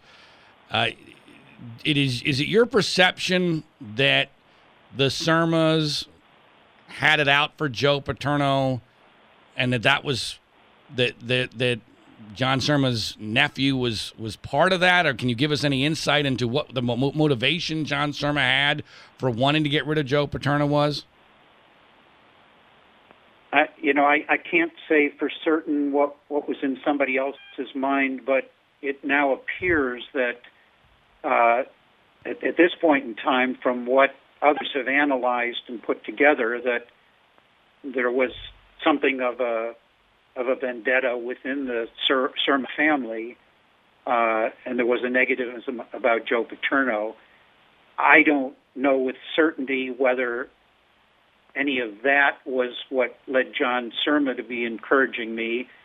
Uh, he wasn't the only trustee. There were a couple of others who, along the way, uh, you know, were were making similar suggestions. Uh, uh, you know, nobody with, with that kind of fame and visibility that Joe had uh, had 100% support, but right. but he had more support than any head coach I know, right. and it was deserved. And I, you know, to this day, I can say that I'm not aware of a of a university president and a head football coach that had as good a working relationship as Joe and I did, even though, you know, we we could sometimes disagree on things. Right. And you know, I'm sure he wasn't happy with me all the time and positions I took in relation to whatever it might be on CAA legislation or right. putting a baseball park, you know, across the street from the football stadium and taking up parking. uh, you mean Joe Paterno didn't run the university? I-, I was under the impression that Joe Paterno ran the university, Graham. You know, that has to be one of the most offensive ideas that Louis Freeh put in his report that that uh, Joe Paterno was really running the university, uh, that Tim Curley was a lackey of Joe Paterno. Uh, it, it, you know, Joe was so respectful of the presidency of the university that he insisted on coming to my office for any and every meeting that we might have had, uh, even though it, it might have been at a time when he was super busy getting ready for a game, and I offered to come to his office. Absolutely not. He he mm. he should come to the president's office. Uh, in all of the years, in the 16 plus years that I was president, I was only in Joe Paterno's office twice. Once for the ribbon cutting, and once to drop a donor off uh, who who uh, he wanted to meet. All right. Uh, that was it. Interesting. Um, all right. Yeah. So so go back to John Surma again because I really believe this is a critical moment in all this. So he orders you to cancel Joe Paterno's press conference, something you've said right here you never would have done. At that moment, I know this is over because at that moment, especially when Joe doesn't immediately, and I believe he didn't do this because Scott Paterno was advising him. Um, but it, it, when Joe doesn't immediately invite Tom Rinaldi into his kitchen for a one on one interview to give his side of this, it's over because one, there's now massive division between Joe Paterno and the university. The university is now perceived as separating themselves from Joe Paterno. The media sees blood in the water. They're already in state college circling like a pack of sharks. And now they know this thing is going down. And and so it only intensifies the the media coverage, the speculation about the future of Joe Paterno, and it also sends a signal to the rest of the board of trustees that Joe, that supporting Joe is not going to be the winning side. Um, first of all, before I go further, that with that, do you do you agree with that general assessment in retrospect? Yes, in retrospect, I think that's a fair assessment. All right. So, so because Joe is muzzled, and and it's not helping, by the way, that he's 84 years old, and and therefore is seen as now incredibly weak, and and you know, it, it, and then unfortunately they put out you know a statement that uh, this is going to be his his last home game, he's his last season. Uh, even though that was already known, right? You already knew this was going to be his last season, even though that was not publicly stated, correct? Yes, we we had a signed uh, retirement agreement. Joe signed an agreement. It was all laid out, and uh, he was going to finish. He had three games left, I guess, and uh, he was going to finish coaching at the end of of the season. Uh, he and Tim Curley and I had spoken about it. The the retirement uh, agreement uh, was shared with the leaders of the board of trustees months earlier. Uh, they had read it. I'd handed it out to them, asked them to read it, and I retrieved the copies, which they wanted to give back to me. Uh, so uh, the there was one provision in the agreement that said that Joe should be the one to announce it. We agreed that he would have the privilege, the right, responsibility to announce his own retirement. Uh, I had actually proposed something different as we were talking it through months earlier. Uh, I said, let's announce it at the beginning of the season because wherever you play that year, I mean, in, every stadium, on television, it will want you will want to be celebrated, and Penn State will want to be celebrated. And I think it'd be great for the university if we did it that way. And he said, no, I don't want any falter all at all. I'm going to wait until the season is over, and then I will announce it. And we said, okay, fine. And Graham, um, and Graham, I mean, I mean, obviously we'll never know, but I actually believe if they had gone down uh, your path, there's a chance this goes in a very different direction because the final nail in Joe Paterno's coffin was the perception, and you know, perception, especially in a panic, is everything, especially with today's media. The perception was that him announcing that he was retiring at the end of the year was effectively a guilty plea. Now, we know it wasn't because it was already in the plan. But because the media is so stupid, and be, and because they already had the narrative they wanted, him him announcing that is perceived as well. Oh, he's he's truncating his own tenure at Penn State, so obviously he must have done something wrong. Do you do you, oh, do you see that? I I I I think that you make a good point, but here's how I see it. I think there are two reasons why Joe announced his retirement really at the same time I was uh, offering my resignation uh, from the board uh, on that Wednesday morning. Um, and by the way, I didn't know Joe was was doing the time. I believe that on that Tuesday night, he heard directly or indirectly from someone on the board that they were going to fire him the next day. And Joe knew that uh, that in order for him to receive the frankly modest benefits, he or his family, the modest benefits in in his retirement agreement, that he needed to announce, be the one to announce his retirement. That that's what would make it effective. And uh, and the second thing, I believe that he saw what was unfolding in the same way I did, and he was feeling that he needed to be gracious and announce it now to uh, to help diffuse. Mm-hmm. No, I, I got crisis. Graham. I get, I get the, uh, the rationale behind it. Um, I'm, but strategically, it was it was a blunder, many, one of many partially because this was such an unprecedented situation that I don't think anybody fully understood, and it's and I've been in these bubbles before, where I mean, eh, where you're in, not like you have been, but I've been around these bubbles in these kinds of stories, and it is very, very difficult to get a true perspective on what's really going on. And, and there's oftentimes some naivete. Um, but in this particular situation, we weren't in Kansas anymore.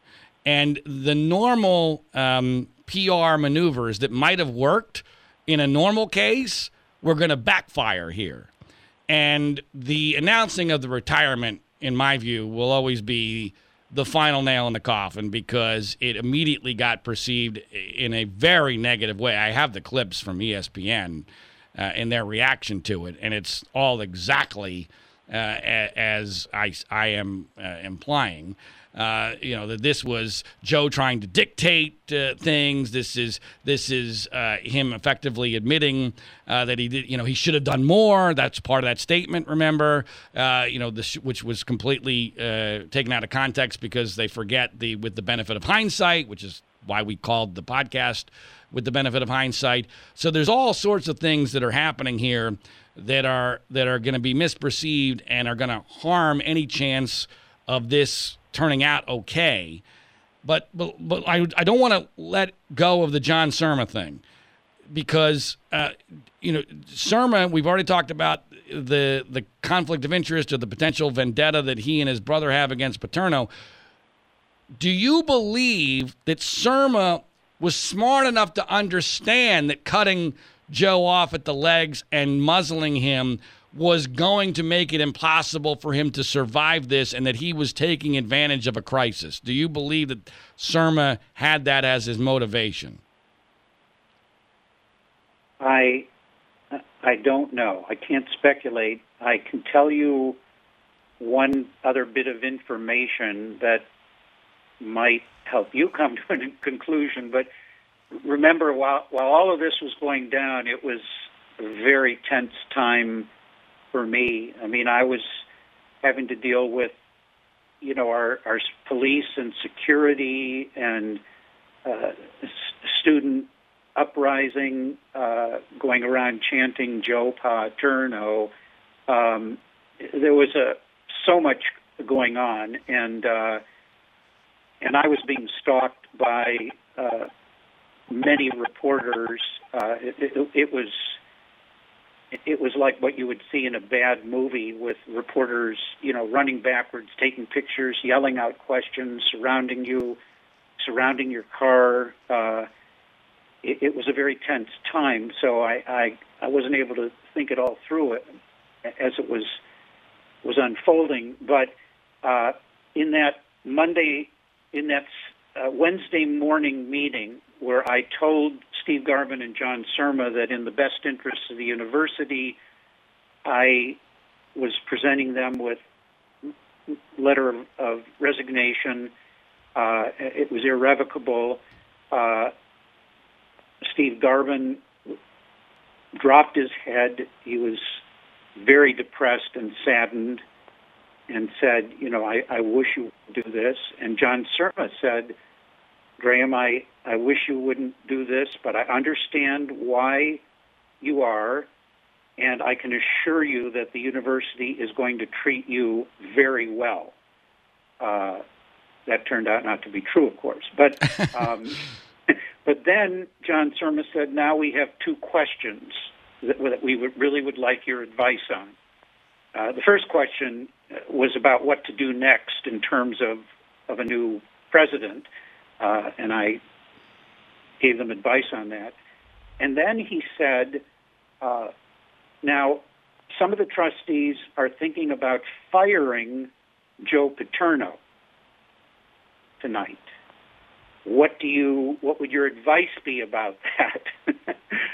and I was a little stunned by that because I knew and they knew that he had three games left, that it, you know, the season was going to be over soon, that he was retiring at the end of the season, and I said to, to John uh, and Steve listening, but it was mostly to John who asked the question. I said, "Well, you know, he just has the three games left, and then and we already have the the signed retirement agreement, and John Surma said, "Well, I think he will try to weasel out of it, uh, or he might try to weasel out of it. I can't remember the exact words right now.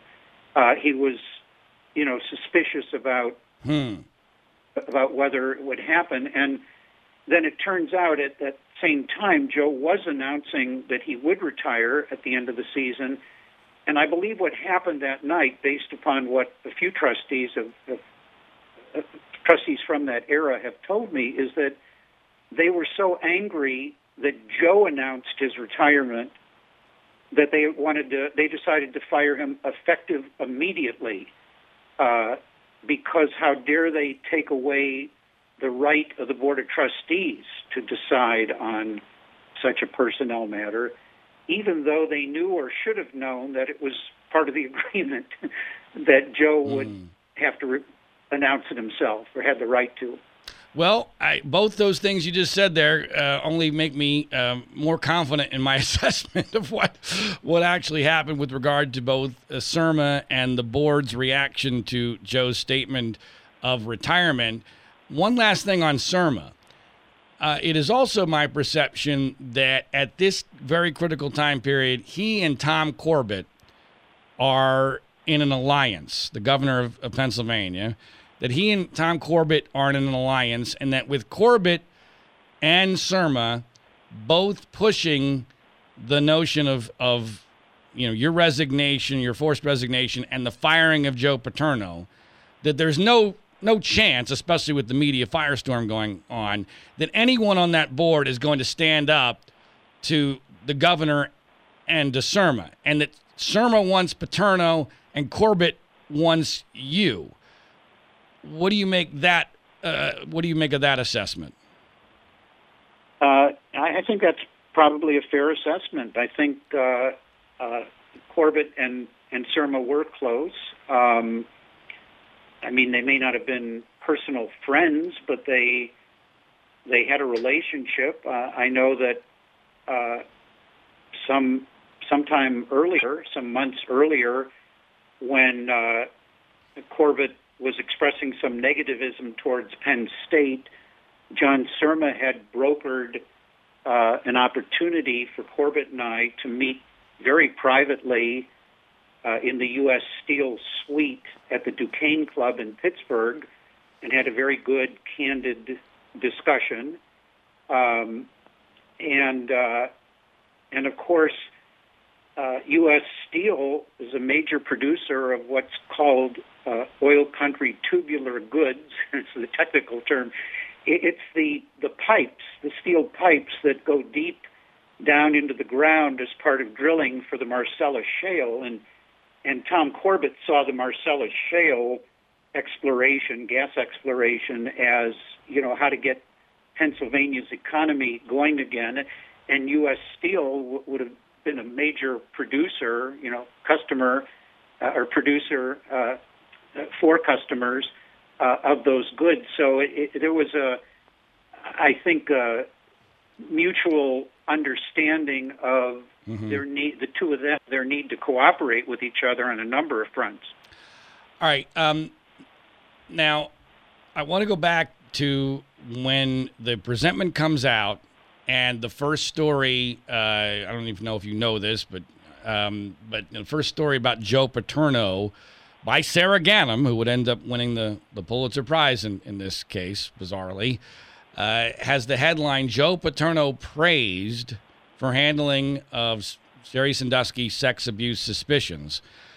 On that that Saturday when the story is first breaking and you know Joe is still fresh off of becoming the all-time winningest coach in the history of college football.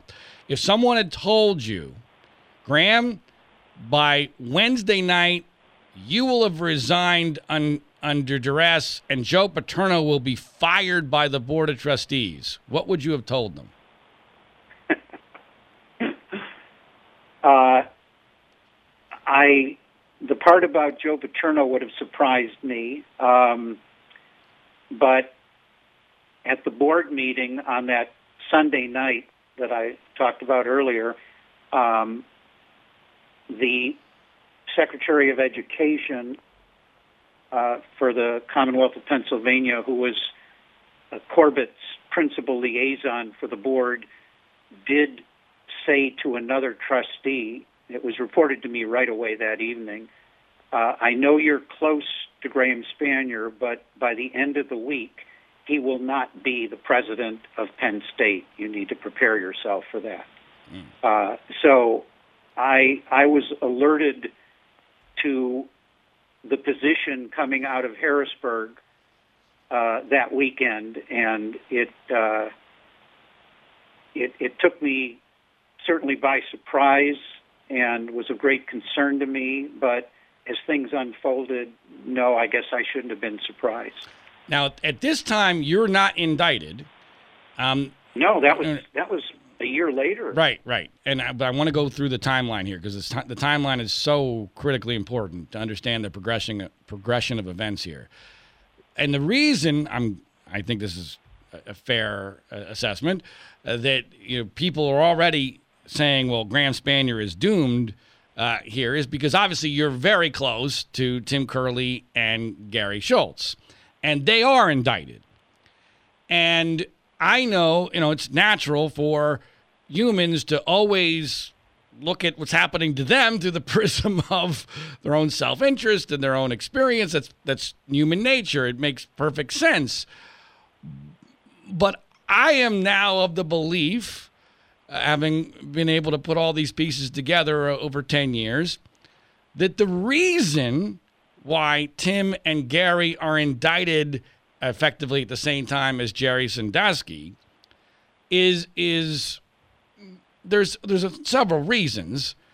You know, I'm sure that Corbett was thrilled to know that this is going to be a, a, shot across the bow, or maybe not, maybe even more directly than that against you.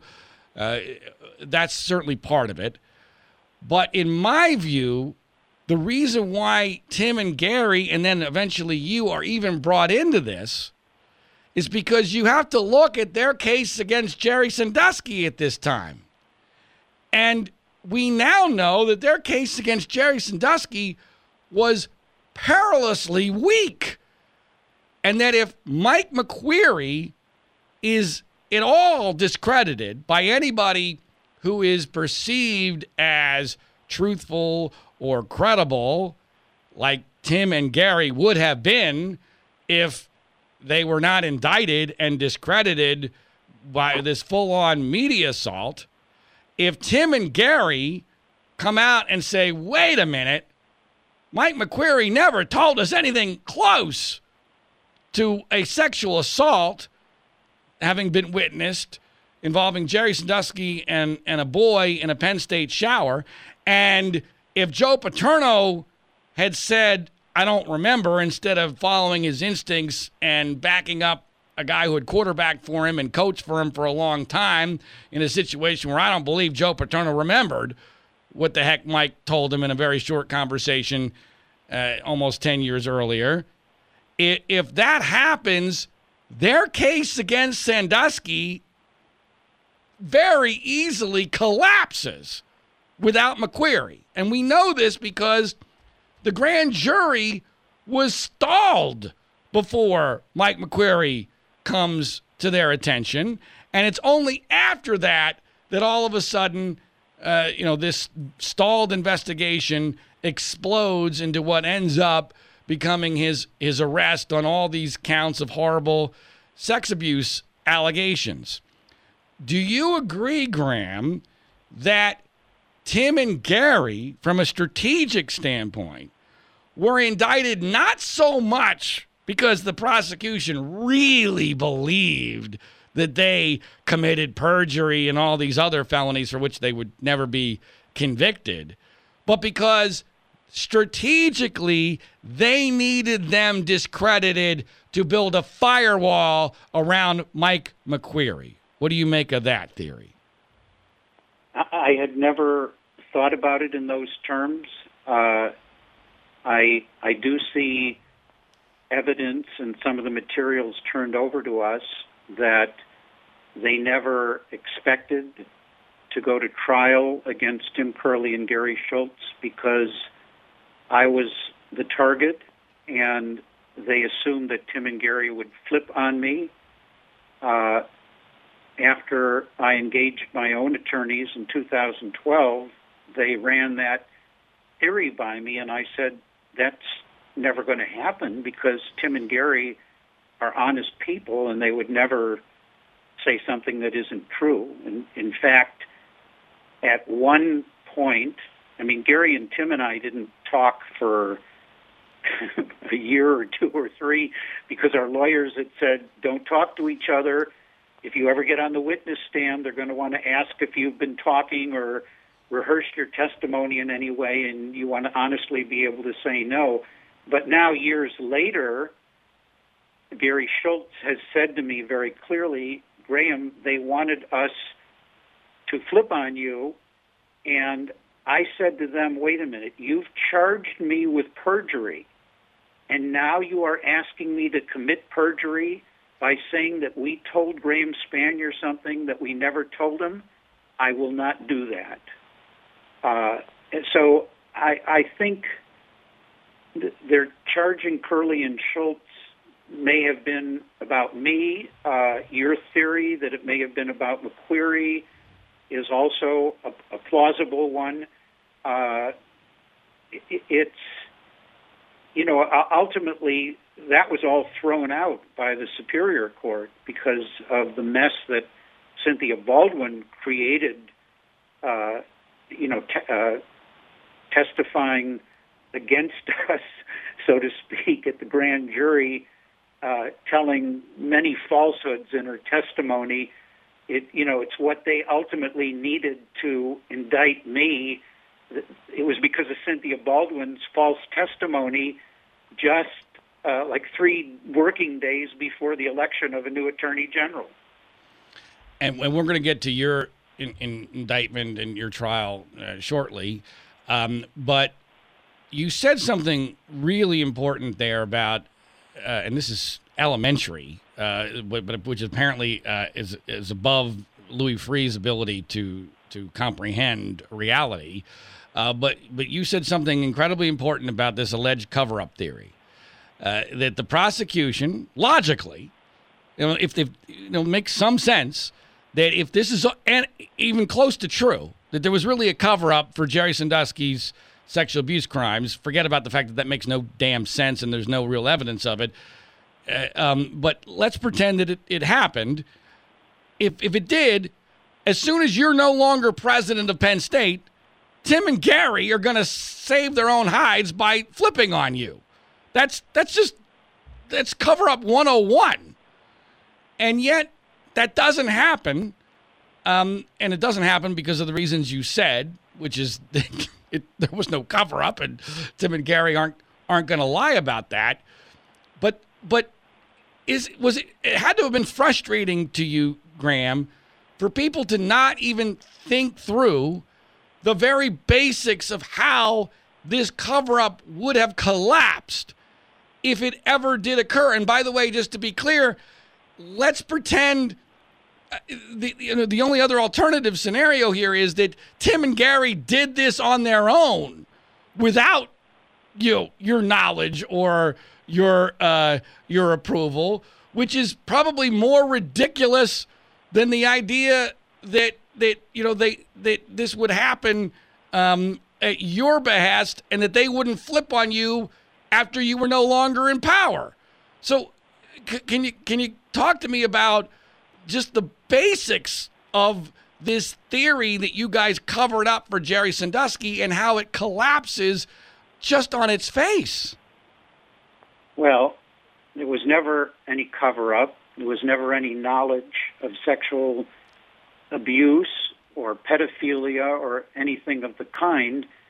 Uh, so, yeah, there, there, was nothing to cover up. And uh, had there had there been something that we heard that was actionable, any of us would have taken action. I mean, why would anyone protect a former employee? Uh, and and Louis Freeh said his his main conclusion was that to avoid bad publicity, the four most powerful men at the university uh, covered this up. Well, that that's ridiculous. We're we're probably the four people in the university who were most accustomed to bad publicity. uh, every day there there is bad publicity at one level or another, and we didn't we, we prefer good publicity, but you're always going to have some, and we never shied away from it, and uh, it, it it's just really pretty absurd that Freeh came to that conclusion, and the, and the prosecutors, you know, wanted to believe the story. They didn't even call it a cover-up. They they called it a con- conspiracy of silence. They were saying our crime was that we were silent, not that we said anything or covered anything up, but we we just didn't talk about it. I, I mm-hmm. mean, it, it the the whole thing is, as you know, really makes no sense if you look at all of the de- details, all of the evidence, all of the facts. And and obviously Louis Freeh did not do that. We're going to talk about him uh, momentarily, but I, I want to go back to something you said about the presentment, and that you said you knew for certainty that certain parts of the presentment were not true. And you knew that because you and Tim and Gary had experienced it. And and so even within your within your own experiences, you knew that was not even close to being what actually happened.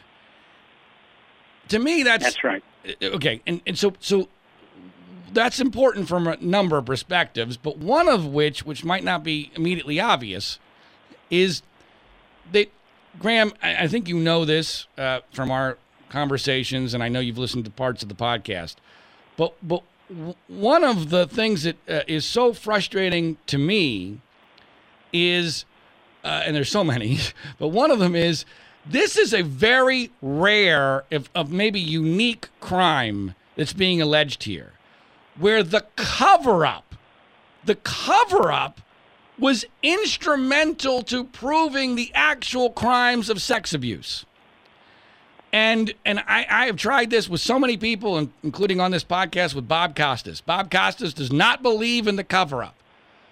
But in this particular set of circumstances, if you don't believe the cover up, you have to believe that the people telling you that the crimes themselves occurred are liars, or at the very least, total morons who are saying things in a presentment that are untrue, and that the prime witness, Mike McQueary, in this case, is either saying or being perceived or portrayed as saying things that are untrue.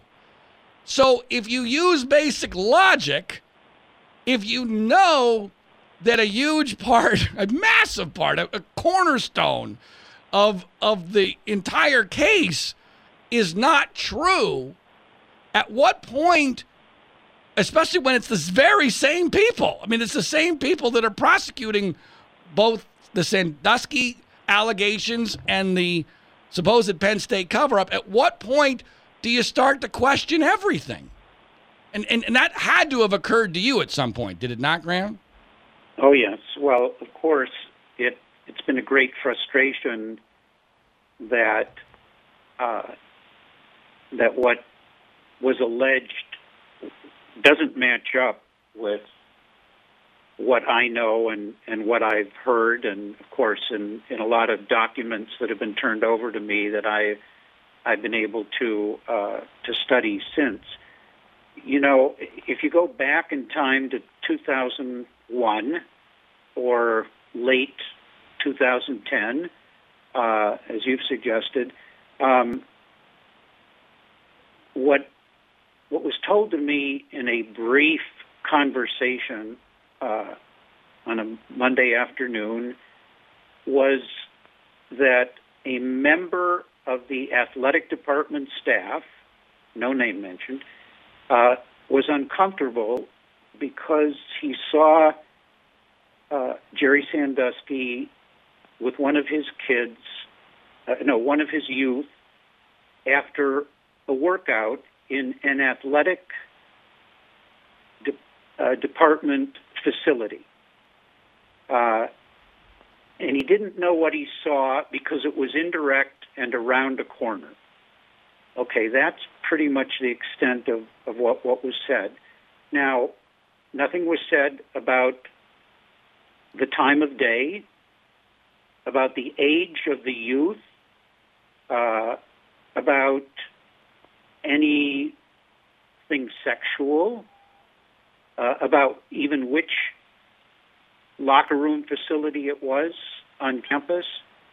Uh, people have imputed certain knowledge based upon other facts that have come out over the years, but uh, you know, I I was not involved with Second Mile.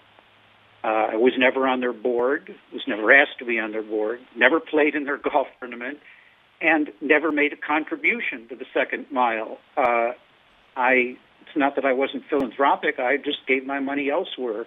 A lot of it to the university. So I didn't know anything about the Second Mile. I didn't even know they had a staff or an executive director. I thought they just had a, a board chair.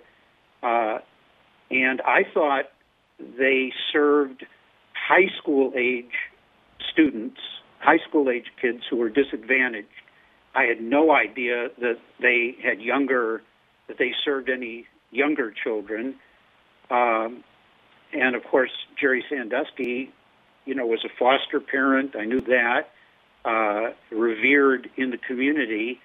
Uh, I also knew that uh, virtually all of our showers in the university were uh, what we call gang showers. You know, there are no curtains or stalls at that time.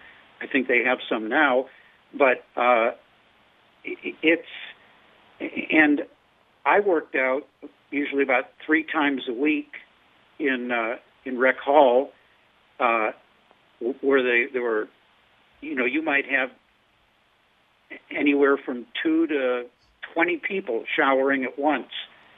Uh, they, they were open showers and open locker rooms, and we had hundreds of junior high and high school kids in our athletic facilities every day. Kids, you know, we were our facilities were built in large part with public money over the years, and young people were in and out of them. I simply didn't hear anything unusual. And when when I said, when I asked the question again, are you sure how that that's how it was described to you as horsing around? And Gary uh, Tim said, yes, that's what the word that was used. You know, that was it. It, it was nothing to be suspicious about, other than that we were uncomfortable as well and if somebody else was uncomfortable, we should probably tell Jerry Sandusky, knock that off, give him a directive not to bring second mile kids in. And we thought we were being very careful by suggesting that Tim, who would have the ball on this, would go to the head of the second mile and explain that we didn't want second mile kids being brought in uh, to the facilities at all, not even just by Jerry, but by anyone, and uh, and let, let them handle it from there. Uh, you know that it, it never occurred to me, and may, you know obviously in retrospect I, I was very naive, but from the moment Tim and Gary and Jerry Sandusky were charged and the grand jury, I never thought that I was at risk in any way. I, I thought, well, I'm like four steps removed from this, and we handled this very responsibly given what we heard. I mean, Gary and Tim and I are there, basic figuratively scratching our heads, thinking, well, you know, this doesn't feel right. And uh, you know, when when Tim emailed me and said he wanted to to bring Jerry along with him to talk to the head of the second mile, I, I said something like, um, I think that's a very humane approach. You know, you don't tattle on him behind his back. You bring him along, and so he can be there and hear the discussion. I, I said that's a humane thing to do, and that word was leaked by itself and twisted and made sound sinister. Uh, it it, it just um, it it it just was part of that locomotive that got going that you know couldn't couldn't be undone. Graham, let's let's get down to brass tacks on the McQueary situation. All right. Um, do you or and have you ever believed that Mike McQueary witnessed a sexual assault of a boy in the in the shower that night? From everything I know, I don't believe that's what happened that night. Uh, I I've seen plenty of evidence that suggests that that didn't happen. McQueary himself contacted Jonelle Eshbach, one of the prosecutors, and said that's wrong. You, you've you've misstated this in your presentment. I, I never said that, and I never believed it. And he has said since in his various testimonies, I never said that to Joe Paterno. I wouldn't have. I would never have talked to Joe that way. It is not what uh, Tim and Gary heard from, or what Tim heard from Joe Paterno on that Sunday and repeated to me. So no, I I was so so sure that this was all wrong that I asked one of my attorneys, who was friendly with Andrew Shubin, the attorney representing the so-called victim number two and and others, to please meet with him and say, as an officer of the law, you don't you have an obligation to come forward or to have your client come forward and to say the truth about what happened that night because an innocent man, Graham Spanier, has been charged and could end up in jail over this. And you've got to prevent that from happening given that you know the truth. And he would not come forward and do the right thing. Now, that's an important story you just told. I, have known about that for a long time, uh, but I never divulged it on the podcast because I didn't have permission to do so. Uh, but let's just reiterate what you just said. Uh, you you have someone uh, who was close to you go to Andrew Shubin, the attorney for yeah, one of my attorneys Right. who happened to be a, a colleague of his. Right. He knows Shubin well. He goes to Andrew Shubin, the attorney for Allan Myers, who, who you now know, I believe largely thanks to my work, uh, as so called victim number two, the boy in the shower, and, and pleads, pleads with Shubin to have Allan Myers just come forward and tell the truth, as he did on the day that you and Joe Paterno left the university, November 9th, 2011, in a statement to Jerry Sandusky's uh, investigator that could not have been uh, you know, more declarative that, that he was the boy, nothing untoward ever happened, no sexual assault ever happened that night or any other night involving uh, Jerry Sandusky and him, and that Andrew Shubin was unwilling to do that. Now, that um, is important from a number of perspectives, but one of which is I think it pretty much proves beyond any shadow of a doubt that you have never believed that Mike McQueary witnessed a sexual assault. Uh, you never did at the beginning of this when when the decisions were made on how to handle it, uh, and you don't believe that now with a mountain of more information and evidence than you ever had at your disposal uh, back when you were first notified of this in in early uh, 2001, which is now 20 years ago. It's important to point that out, and and Gary Schultz uh, is also in that same category. That he is equally positive that Mike McQueary never witnessed a sexual assault and that no sexual assault occurred that night. Can you give us an insight as to whether or not Tim Curley agrees with you and Gary on this point? I'm sure he does because Tim was the person who heard the report from Joe Paterno, and then Tim and Gary met with Mike McQueary. I, I didn't know who it was then, and I, I didn't even know at first they were going to meet with him, but I think they were taking the extra step of talking to him directly to uh, to, to make sure they were being responsible and, and getting all the information they could. And uh, they they never heard that. So yes, I'm sure. So all th- would have to. So and and what what I said to my attorney before the meeting with Andrew Shubin is, look, I'm not. If he comes comes clean and tells the truth, I mean, what this was really in my self interest at this point. I I don't care. I don't. He needs to come clean about that night. If he was assaulted some other time, I have no knowledge about that. That's not what I'm talking about. Mm-hmm. If he got several million dollars from the university, I am not going to go after him for that. That's not my business. That that's not my objective here. I just want the truth about what happened in the shower that night. Right. That's all I'm asking. Right. Allan Myers and Andrew Shubin uh, uh, to right. Uh, be honest about. Right. And I, and and I never talked to Andrew Shubin. My attorney came back to me and said, "I've had that discussion, and he's not going right. to do anything." Right. And but uh, the conclusion here is Graham Spanier, and on the record now, uh, Gary Schultz already on the record.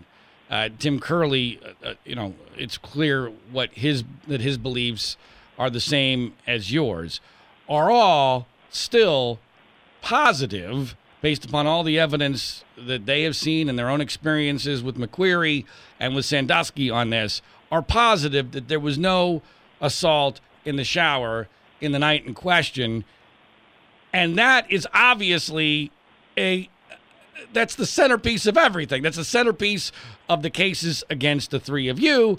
And obviously, that's also the centerpiece, both in perception and effectively in reality, in the case against Jerry Sandusky himself. And and yet, in the public perception and in the media world, this is not even a question. I mean, people who have no knowledge, they don't know, they don't even know Allan Myers' name. They, they know nothing. They don't know that the date is all wrong. They don't, probably don't even know that the date got changed. Uh, you know, and that's obviously in the public record. The prosecution had to admit to a 13 month change in the in the McQueary date, and I mean, and so we're living in this bizarro world where the people that are closest to this, who actually lived it, are all positive that this never happened, yet it's destroyed the perception that it happened has destroyed so very many lives. Talk to me about how you comprehend and and and make that work in your brain. Well, it it's destroyed the lives at some level, varying levels of all the people that you've mentioned that we've talked about, but also I think there's an unwritten story about the dozens of other employees at Penn State who lost their jobs as a part of this, people who were moved out of their positions or fired or forced into retirement. Uh, there were, and, you have the entire community of tens of thousands of Penn State alums who have been badly hurt by this and, and, and offended in, in many ways turmoil that, that we've seen unfold in the Board of Trustees at, at the university over time, uh, the, the, the university becoming a much more litigious place, the financial damage to the university. You know, we had three bond rating upgrades during my presidency and and very strong reserves, and much, much of that money had to be spent in in uh, settlements that often weren't, you know, properly vetted. It, it, it's the, the damage has been very, very substantial, and you know, I, I, I, I regret it. I, I'm so sorry about the damage it's caused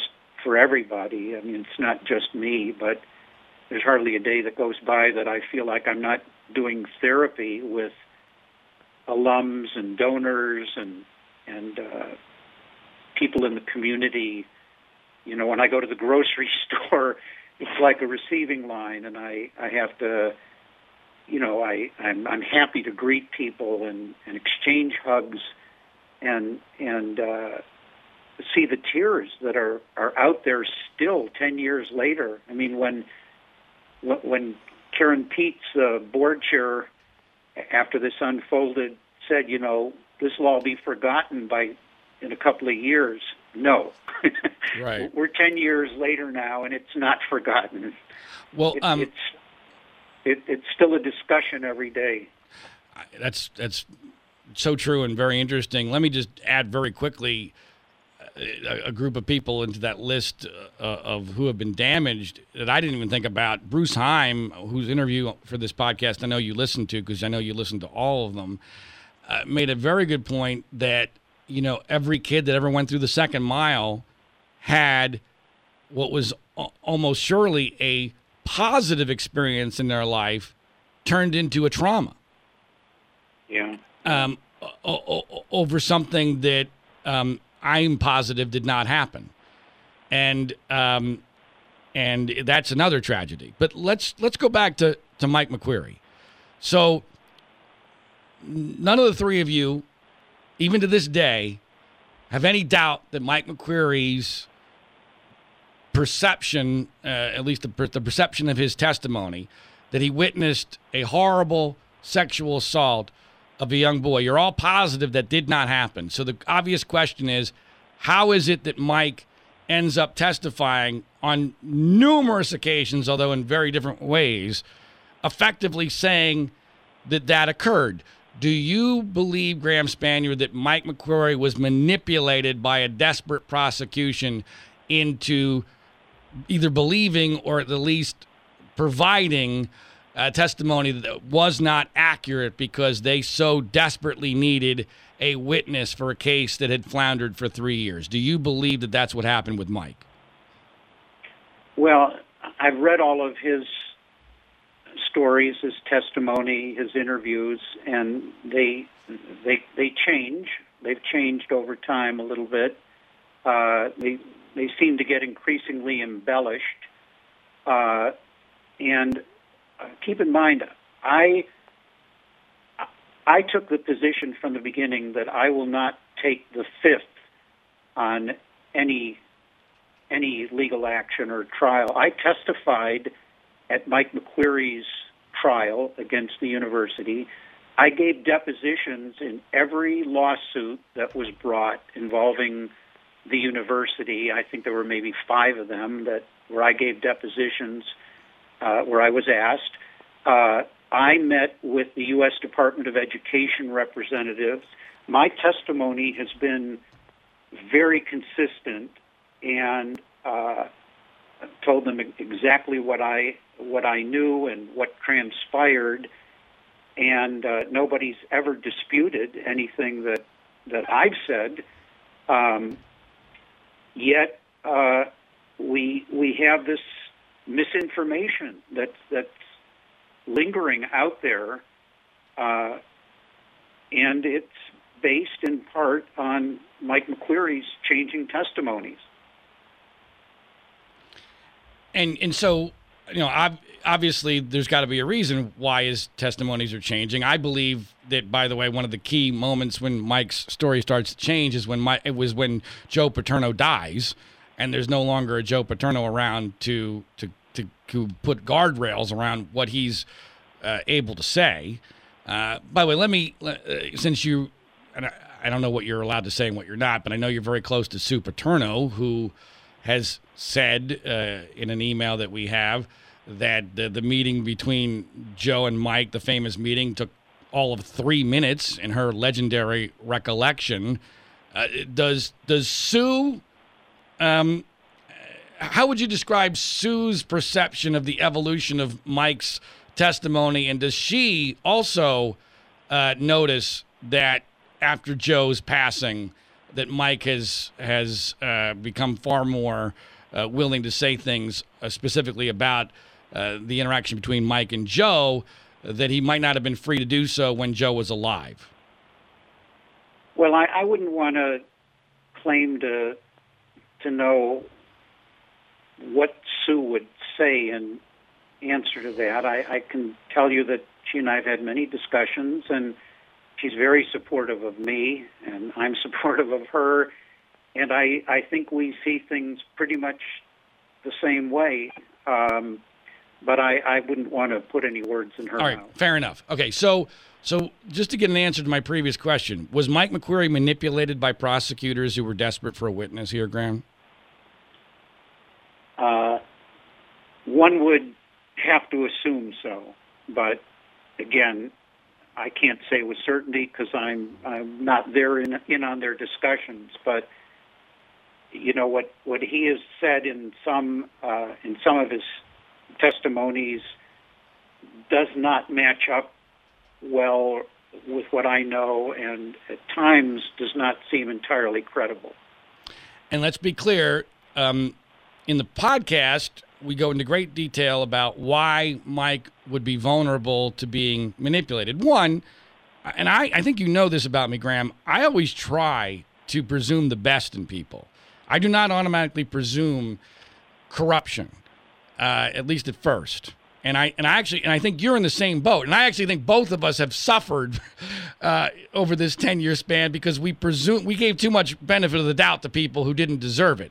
Uh, you know, in your case, Cynthia Baldwin and maybe Mike McQueary, and and, and me definitely Mike McQueary uh, and and some others.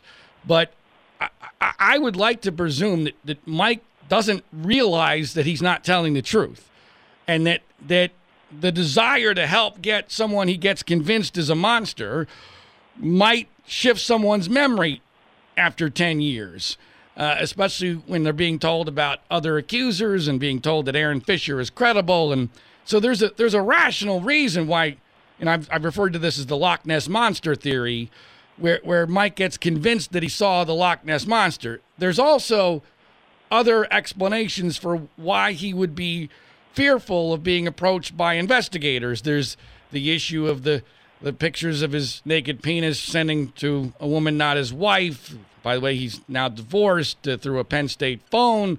There's uh, very credible allegations of him having gambled on college football games in which he played, including a rather remarkable video on YouTube involving uh, him uh, throwing a touchdown pass at the very end of a game against Rutgers that caused a fight between the Rutgers head coach and Joe Paterno.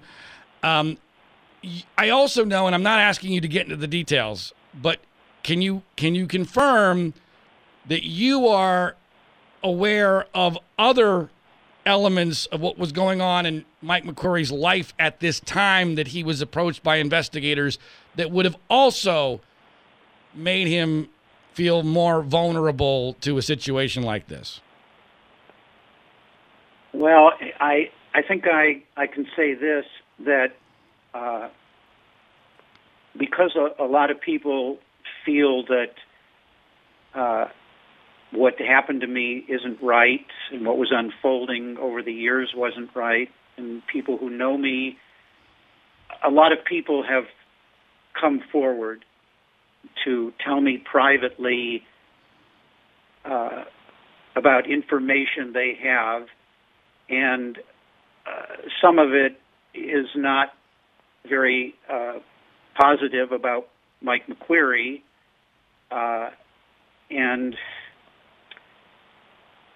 you know I, I don't want to make any accusations, but yes, people have, have said things to me which which would make me question uh, his ability to have been completely honest and straightforward about everything. Fair enough. All right. Now, um, and since we're here, uh, although there are other things I need to get to with in our remaining minutes with with regard to the Freeh report and obviously your trial, but I would be remiss if I didn't at least get you on the record, since we're we're almost dancing around it a little bit. Gary Gary Schultz has been on the record on on this podcast saying that he knows of no evidence indicating to him that Jerry Sandusky is a pedophile or that committed sexual assault on children. Uh, Al Lord, someone you're very close to, has been even more definitive in saying that after all the evidence he's seen, he does not believe that Jerry Sandusky was guilty of the crimes that he was accused of. Bob Capretto, another former member of the Penn State Board of Trustees, has said the same thing. Uh, Bruce Heim has shifted his position and, and, now believes that Jerry Sandusky is innocent. Uh, where are you on this question, the core question of the entire case? As to whether or not these crimes ever actually were committed. Do you agree with those people uh, that I just mentioned? Well, I I did not attend Sandusky's trial, and I have not. I've been so consumed with legal issues surrounding my case that I haven't focused on Sandusky. What does seem evident to me is that he was rushed into trial in a matter of months. His attorney was unprepared. Uh, his attorney actually resigned as his attorney, and the judge forced him to go ahead to trial. Uh, so it, it seems evident to me, as it does to many, many others, that at the very least, he did not get a fair trial. Uh, I can't give an opinion about his innocence or guilt on all charges because I just don't know.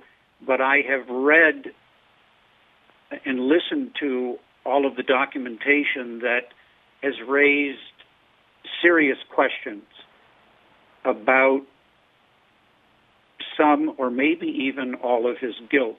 But I I don't want to give an opinion on that because I I don't have all of the information. Uh, I, I think it, it's a le- legitimate topic for you and and uh, others to have focused on. Look, I get why you don't want to say that he's innocent, um, but let me ask you this question in, in another way. Uh, you have been as deeply embroiled in the evidence in this case as anybody on the planet. You have access to documents that almost no one else has. Uh, have you seen any evidence in in the last 10 years or in the last 20 years since you were involved in this at the beginning have you ever seen any evidence that convinced you that Jerry Sandusky actually committed sexual assault against children? The the actual evidence that I've seen would suggest that at the very least Sandusky had what in today's language would be called boundary issues. Uh, you know, putting his hands on the knees, on the knee of a of a youth while he was driving that person from one location to another. But uh, I, I don't see much that goes beyond that in the materials that I have. Okay, so just to be clear, you have never seen any evidence that convinces you that Jerry Sandusky actually committed these crimes. Is that an accurate statement? I think that's an accurate statement, but you know, again, I I'm not the one they would have had to present the evidence. Okay, but I, but but on the other, but Graham, to be clear, you have been privy. I've seen uh, that there are documents, many documents that were turned over to me in the course of their pursuit of me, and and in those documents are some materials that are Sandusky related, and no, I I don't see any anything conclusive in the materials I've seen, uh, uh, other than absolutely you know what we would call boundary issues and behavior that resembles I, you might describe as a as an adolescent in a grown-up body, you know, right. wrestling, bear hugs, uh, goofing around, throwing kids around in the swimming pool, that kind of thing. Right, and I guess my bottom line on this, and I'm, I'm not going to belabor this because there's other things we need to get to in our our dwindling moments, but um, you know, I'm a big believer in if something is true, you have to then presume what would happen in light of that. And if this was true, and if Jerry Sandusky had really sexually abused all of these boys over this extended period of time, as has been alleged, not only would everybody at Penn State, at least in retrospect, have gone, oh my gosh, this was obvious, but after 10 years of unprecedented investigations and numerous criminal cases, it would have shown up somewhere, Graham. You you would you, you would have gotten you would have been convinced of this by now. And you're and you're clearly not. Isn't that significant? Well, I'm not going to argue with you. All right, you're not. I get it. I get where you're coming from. I I've lived it uh, for ten years. I understand, uh, though it's still very frustrating. Um, all right, so let's go back to you and um, and during this time period of of uh, after uh, the, the the firestorm, after the firings, uh, you know, Jerry gets his uh, his Salem witch trial. Uh, and uh, there's the convictions, and then immediately Louis Freeh jumps into the fray in perfect timing. I mean, perfect timing. Where you know the day after the uh, All Star baseball game, when there's nothing going on in in all the sports world, he very dramatically declares that that you and Joe Paterno and Gary Schultz and Tim Curley had all conspired in this uh, conspiracy of silence to protect uh, the former employee uh, Jerry Sandusky to avoid bad publicity, and uh, and you are the only one uh, of those people. In fact, you're one of the very few people even remotely involved in this case that Louis Freeh even spoke to. What can you tell us about your interview with him almost just literally before the Freeh report was released? So close, in fact, that you're barely even mentioned, or that interview is barely even mentioned in the report. Well, for months I had uh, been wanting to be interviewed by Freeh. My lawyers communicated that. Uh, they didn't seem to be very eager to speak with me, and we pressed them on it as the time went on. And finally, uh, we were told that I would be the last person interviewed, and that I would be interviewed in late July uh, of 2012, and and the report would come out at the beginning of the fall semester, uh, which would put it into late August or early September, uh, and uh, then we got a call a few days before the 4th of July saying if Spanier still wants to be interviewed, it has to be on July 5th, I think, was uh, the Friday, or maybe that was the 6th. And I didn't understand all of a sudden what the rush was. Uh, and I was doing some consulting uh, for uh, the U.S. government in Washington uh, around the 4th of July, but I, I rearranged my schedule to say, absolutely, we have to do this. And my lawyers and I assembled uh, it was the couple of days before they called and said, or maybe it was the day before. By the way, would would we mind if Louis Freeh himself came to the interview? And I thought, no, not at all. That would be great. Finally, the guy who's overseeing this can hear the truth. and when Louis Freeh and Greg Paw and Tim Cloud walked into the conference room in Philadelphia where we were doing the interview with, with me and three of my attorneys, uh, one of whom actually was taking a, a near verbatim transcript on a laptop. Um, Louis Freeh acted like he had never seen me before and was very uh, stern and curt. And, uh, you know, just not too long, be, a couple of years before that, he had autographed a copy of his book to me, saying that I was a person of great honor and integrity.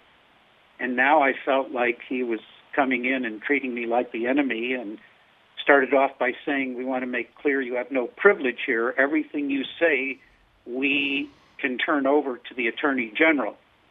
Uh, do you have any objection to that? And I said, well, no, you know, and I'm just going to tell you everything I know. And uh, he outlined several topics he wanted to cover, some of which I thought were irrelevant. I didn't understand why he didn't want to talk about them. He ended up not getting to most of them. Uh, it was as if he had to catch a train for the July 4th weekend.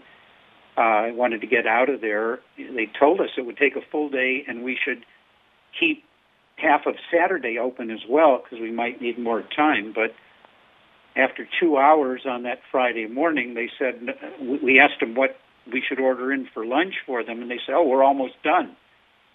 so I, we hadn't even begin to cover all the relevant topics. So it was um, kind of a nasty interrogation. They would not give us ahead of time the documents they were going to put before us. It was confrontational. You know, they would ask us a question, ask me a question, uh, as if I would say no or deny it, and then they would slip a document in front of me. But what about this? Um, but uh, it it was uh, it was tense, and we later through discovery saw their write up their from their notes. Uh, they were about 75% overlapped with my attorney's verbatim notes, but but they didn't match up well. I mean, they they took a few notes on pads of paper, and then they somebody you know would write it up later. Their method, they didn't allow tape recordings, uh, so you know their methods were were different, and it, it was like being interrogated by the FBI, I suppose, more than you know. Let's find out the truth about what happened here. They had already had a final draft of their document and only altered it very slightly just to prove that they spoke with me. Uh, but yeah, so it was it, it was, was a, it was all basically a, a fait accompli. They, they they basically it was just they were checking a box. I mean, they they didn't checking a box to be able to say that they had spoken with me, but they did not alter their point of view, and they they really didn't take into account anything I said. Um, mm. And uh, a couple of the things that I did say, they they misconstrued and and tried to tried to point people in in the wrong direction. Uh, it, it was it was not a good experience. You know, my attorney said, "Oh, you hit the ball out of the park. You did great. You know, it's this is really going to be helpful." But but we just didn't know that they had it all written up already, and were prepared to release to have it go to print uh, that Monday and be be publicly released uh, on on Thursday. So this is the timing here again is important. It's kind of like you know the the firestorm of November of 2011. Uh, you know, so Freeh, you know, doesn't speak to McQueary, which is amazing. It's unbelievable to me that he didn't speak to Mike McQueary, didn't speak to Jerry Sandusky, didn't speak to Gary Schultz, didn't speak to Tim Curley.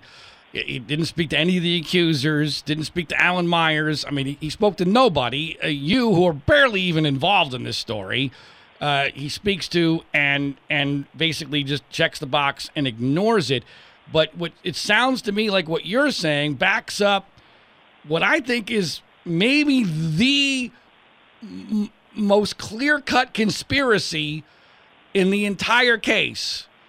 And that is that Jerry Sandusky's trial with no continuances gets rushed through in just enough time for Louis Freeh to hit that all star game media void. And then his report gets out in just enough time for the NCAA to make their de- declaration just before football season starts. Now, I'm sorry, um, you know, I'm, I'm an anti conspiracy theorist. But uh, that's a hell of an operation. It's a hell of a lot of coincidence, and you're giving me more evidence that there that there was very a great deal of concern about the timing of this. What do you do? You, do you share my concerns about all this being coordinated? Well, I, I, I share your summary of the sequencing. Yes, uh, I had assumed that Freeh had rushed this forward more than anything to have it done by that July Board of Trustees meeting.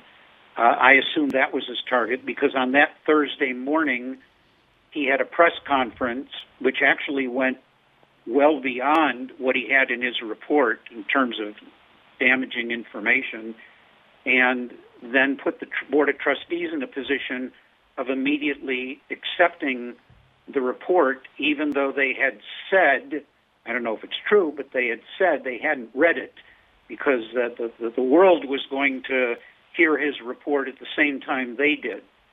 Um, we now know there was, was more contact with at least some members of the board along the way. Uh, so, yeah, I, I clearly it, it, it was rushed, and they probably didn't want to talk to me at all, but you know didn't give what I said much credence, Mhm. and um, and of course uh, I'll tell you one key thing that's relevant here. I I have a, to take another call in a moment, but at that meeting with Louis Freeh, I said to him, you know, you may. They had told me I would be the last person they would be interviewing. I said, I hope you will delay the release of your report until you get the federal investigation done in relation to the renewal of my security clearance, because I knew that uh, that the federal investigative services had interviewed many of the relevant people here, most of which, most of whom Freeh did not interview. Gary Schultz, Tim Curley, members of the Board of Trustees, Cynthia Baldwin, uh, and so on down the line. Um, and I said, I have not, e- I knew that by then that my security clearance had been renewed, but I said, I have not actually seen the report myself, but whatever it says, I will turn it over to you because it, it, it will be relevant, and you need to wait uh, until you see that before you make any judgments that pertain to me. I said, I have already requested the report. Uh, under under the Freedom of Information Act laws, the, the only people entitled to see a security clearance report are the individual who the report's about and the people in the government agencies who have asked to see the security clearance or have authorized it. Um, I hadn't even seen it, but I had ordered it, so I said, well, you know, it's coming. Right. uh, I will hand it over to you, sight unseen. You can have it so it can inform what you're doing. And Freeh refused to wait for it. And that- that's a he, he went ahead without the benefit of that because he didn't want to know what was in that report. And I believe you've spoken to John Snedden, and who was intimately involved in spending six months doing this investigation. And what you just said there, Graham, is so incredibly important. Here is Louis Freeh, former director of the FBI, who you would think would have a great understanding and reverence for a federal investigation to renew someone's security clearance, which was at a pretty high level as your, yours was, and that would he would um, be thrilled that um, a federal investigation would include interviews, extensive interviews with you, with Gary Schultz, uh, with Tim Curley, with other people at the university that he was not able to get. And not only was he not interested, he wanted to avoid at all costs uh, having that be part of his report. To me, that is incredibly, That is correct. incredibly Okay. telling. He knew as much as anyone about security clearances. He knew the work that I was doing in the national security arena and had I have commendations from him when he was director of the FBI for my cooperation uh, in various matters. Uh, he knew uh, that I had received the FBI Director's Award from Robert Mueller, that I was serving on the National Counterintelligence Working Group as the civilian. Uh, he knew that I that the level of my clearances required a polygraph, and that I had what are called SCI clearances, above top secret, sensitive compartmented information, in uh, that, that's very limited to a much smaller cadre of people than top secret clearances go, uh, because of the sensitivity of, of what the government trusts you with and brings you into on, on behalf of national security. Uh, it, it, it is it, it should be considered shocking that he ignored all of that. Graham, when you uh, did your interview with Louis Freeh, do you recall um, whether or not he addressed with you the infamous emails and the exchange between you and, and Tim Curley and, and Gary Schultz? Uh, I'm not. I, I don't even know if at the time of your interview they had been made public yet. They were made public just briefly before the Freeh report came out. But did they become an issue in your interview with him? Uh, yes, they did. Um, we had been trying to get a hold of my emails, but the uh, university wouldn't provide them.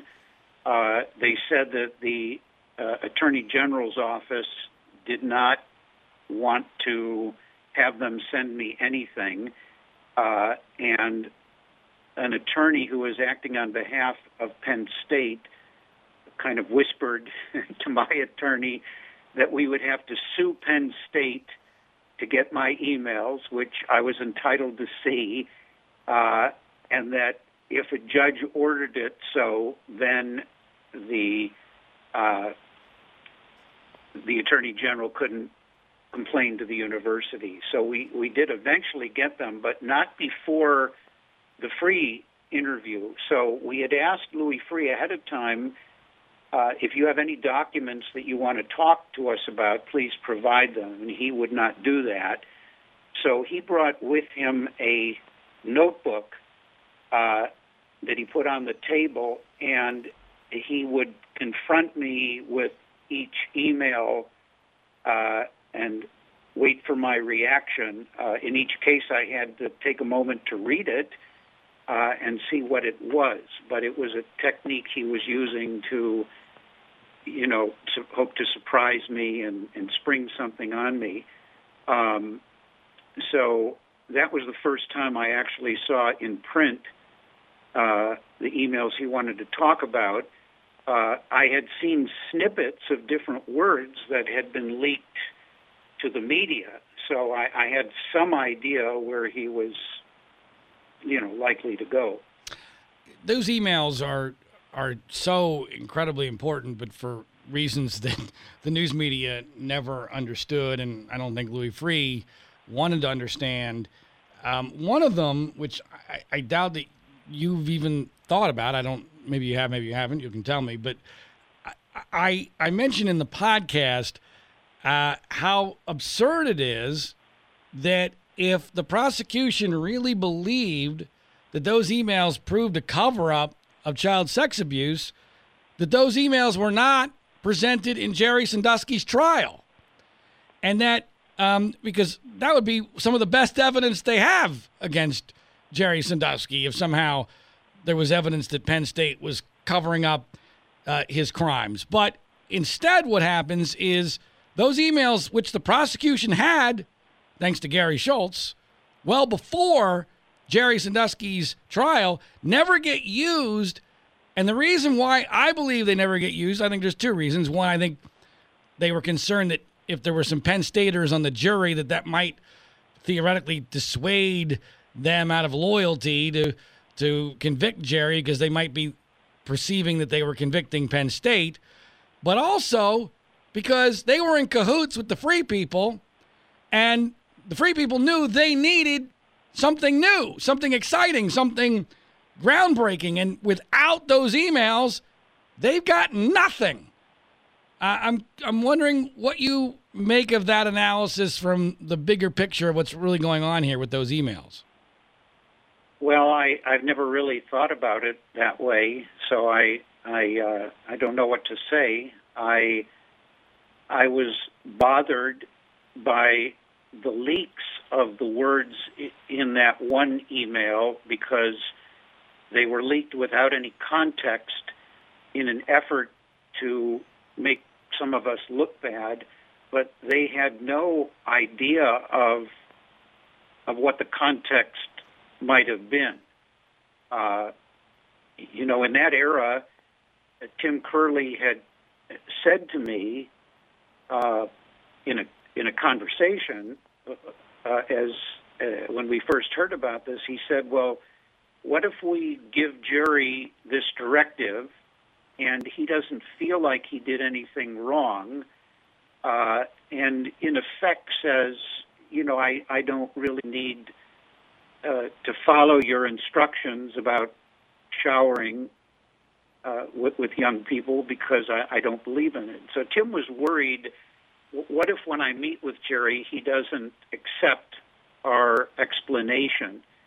And uh, so in that email, uh, you'll recall, and some of your listeners will recall, that Tim said, you know, if, if he doesn't if the if he doesn't get the message, uh, maybe we should offer counseling. And I said, you know, if if our message isn't heard, then we could be vulnerable for not reporting it. And what I meant was, well, let's see if he accepts the message. If not, then we can elevate it to a higher level of intervention. Uh, I had not been involved in conversations about DPW or any other entity. I believe Tim and Gary discussed that possibility, but uh, that was clearly what I meant. And when I used the word humane, it w- would be humane to in- ask Jerry to come along if he wished when Tim met with uh, the head of the second mile, who I now know was someone named Jack Raykovitz. I, I did not know who he was at the time and right. had never met him as far as I know. For, for the record, the, the line you're referring to is the only downside for us is if the message isn't heard and acted upon, and then we become vulnerable for not having reported it. And yes, that's you're quoting from that email that uh, that Laura Ditka, the prosecutor, waved around, and Bruce Beemer before her, saying, if nothing else, this proves that Graham Spanier is is guilty of a conspiracy to uh, to protect a child predator, and that's that's just not the proper background at all. That is not what that meant. It, it was a that, that that's a, a misuse of one isolated email that clearly uh, is not is not right. But it also, given that we never heard anything about Sandusky uh, abusing a child or uh, doing uh, something sexual with a child, there couldn't be any context that they wish to put it in. Well, you've, you've just put your finger on the on the primary problem here, and it really is the primary problem of the entire case. The prosecution has convinced themselves that the McQueary episode was the rape of a young boy. You, you uh, and Tim and Gary are not discussing anything close to the rape of a young boy. You're discussing a problem with a former employee who is showering with boys on your property and making people feel uncomfortable. Those are two entirely different things, but they're seeing that email through the prism of what they need to be the reality. Because if it's not the reality, their whole case falls apart. Right? You see that? Yes, but it it's not showering with boys. It all, all I heard about is showering with one youth. Right. An age undetermined. I I assumed uh, a high school student after a workout, after a workout in a locker room facility with the location and the time of day unspecified. And at the time when I heard this report from uh, Tim Curley and with Gary Schultz present at, at my conference table, I'm not sure they knew any more details than what I just described. Of course, the biggest problem with the emails, which I say at every opportunity I get, uh, is uh, what were you guys thinking concocting a cover up of child sex abuse for a former employee using state owned email addresses and servers? How does that make any sense? right. I mean, it's absurd on its face. Well, and, you know, I'm sure a lot of your listeners don't know the the people involved who you've mentioned. I mean, they know of Joe Paterno. They may not have met me or Tim Curley or Gary Schultz. I mean, Tim and Gary are Boy Scouts, and I don't mean that in a disparaging way at all. I mean, they are people who are so honest and, and straightforward, and you know they are are family oriented people who I I don't think any of us have ever done anything wrong in our lives.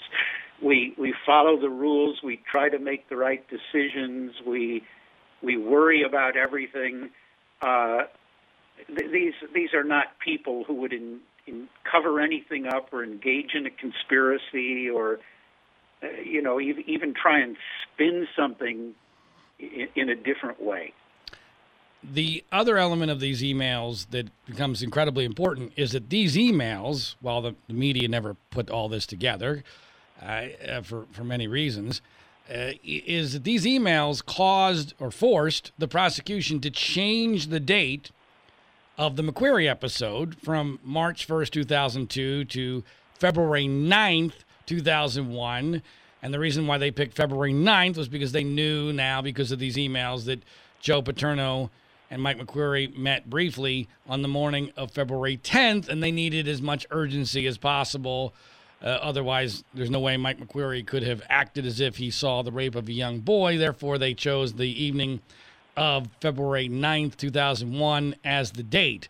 As you well know, because I know you've listened to the first episode of this podcast, uh, myself and Malcolm Gladwell and Gary Schultz and Jerry Sandusky and a whole lot of other people uh, very close to this case are now convinced that the actual date was December 29th, 2000, and that there was a six week gap from the time that Mike McQueary witnessed whatever he witnessed, and then he went to Joe Paterno on the morning of February 10th, which just happened to be the day likely that he learned that Kenny Jackson had left Penn State to go to the Pittsburgh Steelers and that a wide receivers coaching job he wanted had opened up. What is your assessment of the case that we have made that the date still, this even the second version of the date that the prosecution gave is still very wrong. Well, I can't say with certainty, but your research and your explanation, I think, is is quite plausible. I did hear your interview with Gary Schultz, and I certainly agree with what Gary said in that interview that there's no way there could have been an event at the Bryce Jordan Center and the other activities occurring on campus, and uh, it, it, doesn't match up uh, with what we know was actually going on uh, uh the evening of, of February 9th. So, so you don't sound as convinced as Malcolm Gladwell and Gary Schultz. Uh, no, I, I, I'm saying that, that your explanation is very persuasive, and uh, I I wouldn't dispute it at all. I'm just saying I, I can't know with certainty. Sure, sure, I got it. I got it. Now, and, and, and that's an important distinction to make because I, I mean, when you're someone who speaks in, in, very exact terms, which you do, and understandably so, there's a difference between something, you know, believing something to likely be true and knowing for sure that it's true. That's a that's a you know that's a a, a difficult gap, and I I appreciate you clarifying that. All right, so let's move along in the timeline. So, um, yeah, well, you know, let me, let me ask one more question about Freeh because we haven't really amplified that enough. So Freeh comes out with his his conclusions and his press conference, which we have described as a masterclass in manipulation. Uh, what is when you when I'm sure you were watching this live? What is Graham Spanier's reaction to to the conclusions that he puts forward? on national television uh, with the release of the Freeh Report? I was at a meeting in uh, at a corporate board that I was serving on, and I stepped out of the meeting because I knew uh, that Freeh was was going to be on at that time, uh, and I, I went into a, a, a room to watch it, and I, I was stunned. I, I was I, I was horrified. I was upset because the what he was saying on national television was contrary to what I had just told him uh, days before. Uh, the report uh, that he was describing didn't bear any resemblance to the university I knew or to how we operated intercollegiate athletics at Penn State. Uh, we, we had the, the cleanest program in the country. Uh, Mark Emmert had said so earlier. Myles Brand, his predecessor at the NCAA, had said so. We were held out as a model. We were one of only two universities in the country, the other being Stanford, that had never had a major NCAA infraction. We we followed all the rules precisely. He he knew that Tim Curley and Gary Schultz and I, Joe Paterno, we had systems in place of checks and balances in athletics that were unparalleled anywhere in the U.S. I was constantly encouraging my presidential colleagues in the Big Ten to adopt some of our practices because uh, some of them had, had allowed things to get a little bit out of hand. Uh, we uh, we did things like at the beginning of every year, I met. I did this 17 times, 17 years. Met with all of the coaches, uh, all of the assistant coaches, all of the employees in athletics, and uh, somewhat out of character for me, basically threatened them. I said, if any of you ever intentionally break a rule, you will be fired. Uh, and they were coaches. They understood talking that way, like something they might say to a, uh, someone on their team. You know, you break any rules, you're off the team. Um, we, I met with all of the incoming athletes every year and talked to them about how we operate and what the culture was like. I brought the district attorney in to join me for those meetings so that he could explain to the athletes you are in the public eye, but I will not treat you any differently. If you step outside of the law, there will be consequences. Uh, the university, uh, your alumni, the sports fans, the people in the state, they are watching you. We we had I could go on and give you an hour just on the checks and balances we had in place in intercollegiate athletics we had a system where I never got involved in an admissions decision of an athlete. Many universities, in fact, Penn State, has a provision where the president can make admissions exceptions. I never did it once. Uh, our athletes had to meet our admissions requirements. And if there was anybody in a gray area, that decision would be evaluated and made by the vice president for uh, educational uh, for undergraduate education. It was not made in the athletic department. Our coaches and our athletic director could not make admissions decisions. Uh, Graham, do you believe that Louis Freeh, as has been alleged by Al Lord and Bob Capretto and, and other members of the board of trustees of Penn State or former members of the board, simply gave the the board that that got rid of you and Joe Paterno what what they wanted, what they needed in order to justify those actions? Do you believe that was the ultimate motivation for what happened here? Well, I think that had to be a part of it because uh, the board was getting criticized so severely, uh, not, not so much for my situation. I was maybe 10% of it. 90% of, of the public visibility was for their firing of Joe Paterno. And uh, they had to, in the end, justify that that was a proper decision. So I think Louis Freeh was trying to help his client out by saying, oh, yeah, there were cultural issues, there were problems in athletics.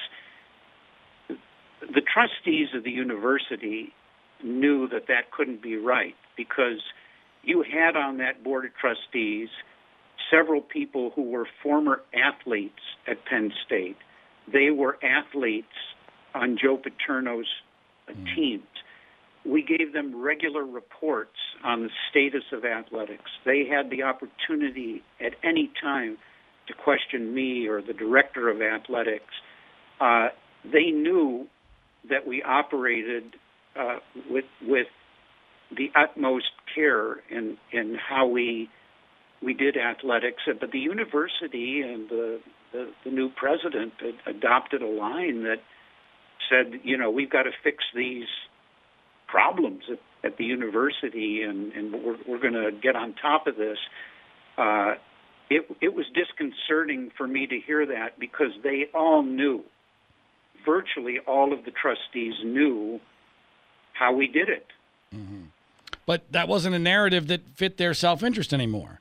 I mean, this is all about, you know. At that point in time, there was a different narrative that had evolved, and they they never pushed back on it. They didn't stick up for uh, the culture uh, of athletics at, at Penn State that that operated not only efficiently but with uh, you know modest staff levels. We we didn't need a lot of compliance people because our compliance director, uh, Mr. Bove, uh, uh, was on top of it.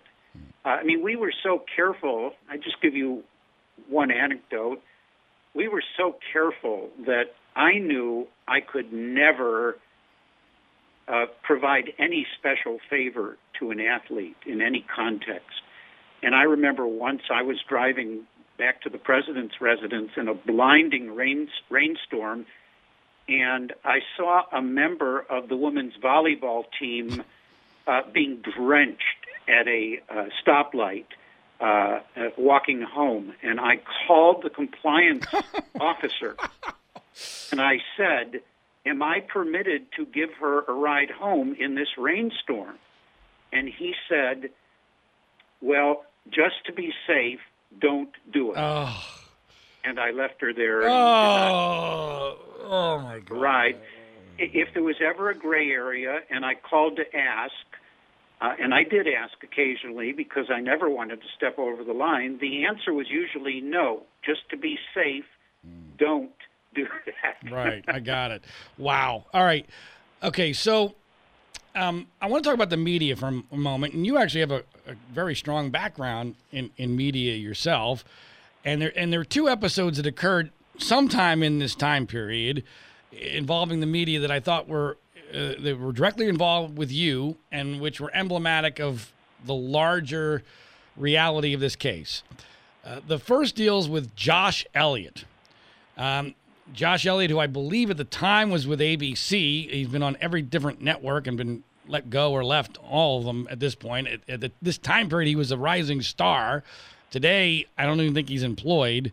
But um, and I don't know uh, where this is still available to be seen because I remember it being on a very odd link. But I have to say, uh, in my entire life, and I've seen a lot of media malpractice, I have never seen anything close to what happened when Josh Elliott interviewed you uh, about this case. And, and actually, to call it an interview is an insult to the to the word interview uh, because yes. well, it it, it was uh, absolutely the worst media experience I've had in my life. Um, I felt okay. I have nothing to hide. I I did not. I just didn't believe until I was uh, charged that I would ever be charged because I thought how I made the mistake of thinking that Frank Fina and the other prosecutors knew that I was completely innocent, and they were just uh, playing some sort of a of a game. Mm-hmm. I, I I thought they can't possibly know. They must know that I did nothing wrong, and they can't possibly think that I did. So I never expected to be charged. I, I didn't have anything to hide, and I wanted to be public at some level of explaining what I knew and standing up for Penn State uh, and, and my colleagues and Joe Paterno and athletics at Penn State. So I, I did agree to that interview. There were a lot of people asking for interviews, and uh, they said, well, Josh Elliott will be great because he had done work for ESPN, but now he was on Good Morning America, and he'd be the ideal person to do it. And they said that they would be doing a half an hour uh, from uh, a hotel in uh, Philadelphia, and they'd set up a, a whole crew there and a whole team, and they had a satellite truck, and they were sending it back live. Well, that half an hour turned out actually to be two full hours, and it was very painful because Josh Elliott, it was an attack, uh, and some of my colleagues uh, who I'd worked with in the media were actually watching the live feed from ABC headquarters in New York. And you know, when it was over, I talked to them, and they said, "You handled it well," and and they couldn't believe what Josh Elliott was was doing. But it was an outright attack, and uh, he was getting very flustered because he was trying to get me to admit something, anything. he was trying to get me to admit things that that were not correct, and I kept answering his questions the same way consistently, saying, "You've asked me that before, but I'm telling you again. This is the answer." And I could see him getting very flustered, uh, and he was sweating now uh, even though beforehand they said uh, Josh Elliott will have makeup, but you won't. I said fine, um, and I had to ask him halfway through the interview, "Do you want to take a break? Because I can see that you are under some great stress here." and he said he did. And then his producers handed him another set of questions, and he came out of that set of questions uh, with a new set of questions saying, "I'm going to read you testimony of victims from Jerry Sandusky's trial." And I said, "Well, I can't comment on that because I wasn't at his trial. I never heard any of that before, and I knew that it would never pass the, the ABC censors to get on the air, and it, it never did because he was using some, you know, really outlandish language." Well, they aired a few snippets on uh, Nightline, Good, Good Morning America, and, and immediately that evening on the ABC Evening News. Um, well, then the uh, uh, Frank Fina su- subpoenaed the entire interview, wanted the tape, and ABC, uh, instead of responding to the interview, said, "We're just going to put the whole two hours up online for anybody to see."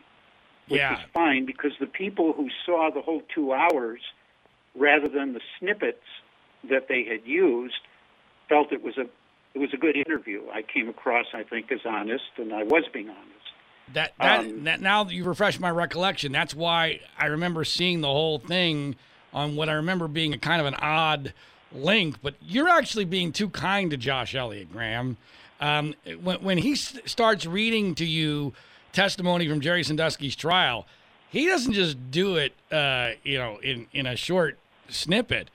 I, my recollection is he continued to read victim number nine's horrendous, grotesque uh, testimony uh, on a, on a continual basis, uh, um, repeating himself simply to see if he could get you to react inappropriately. I mean, it was it was there were no right. That's correct. It, it was a dramatic reading uh, of that that he was hoping I would somehow react to. Uh, it, he what he was driving at was very clear was to say, uh, Dr. Spanier, you are trained as a marriage and family therapist.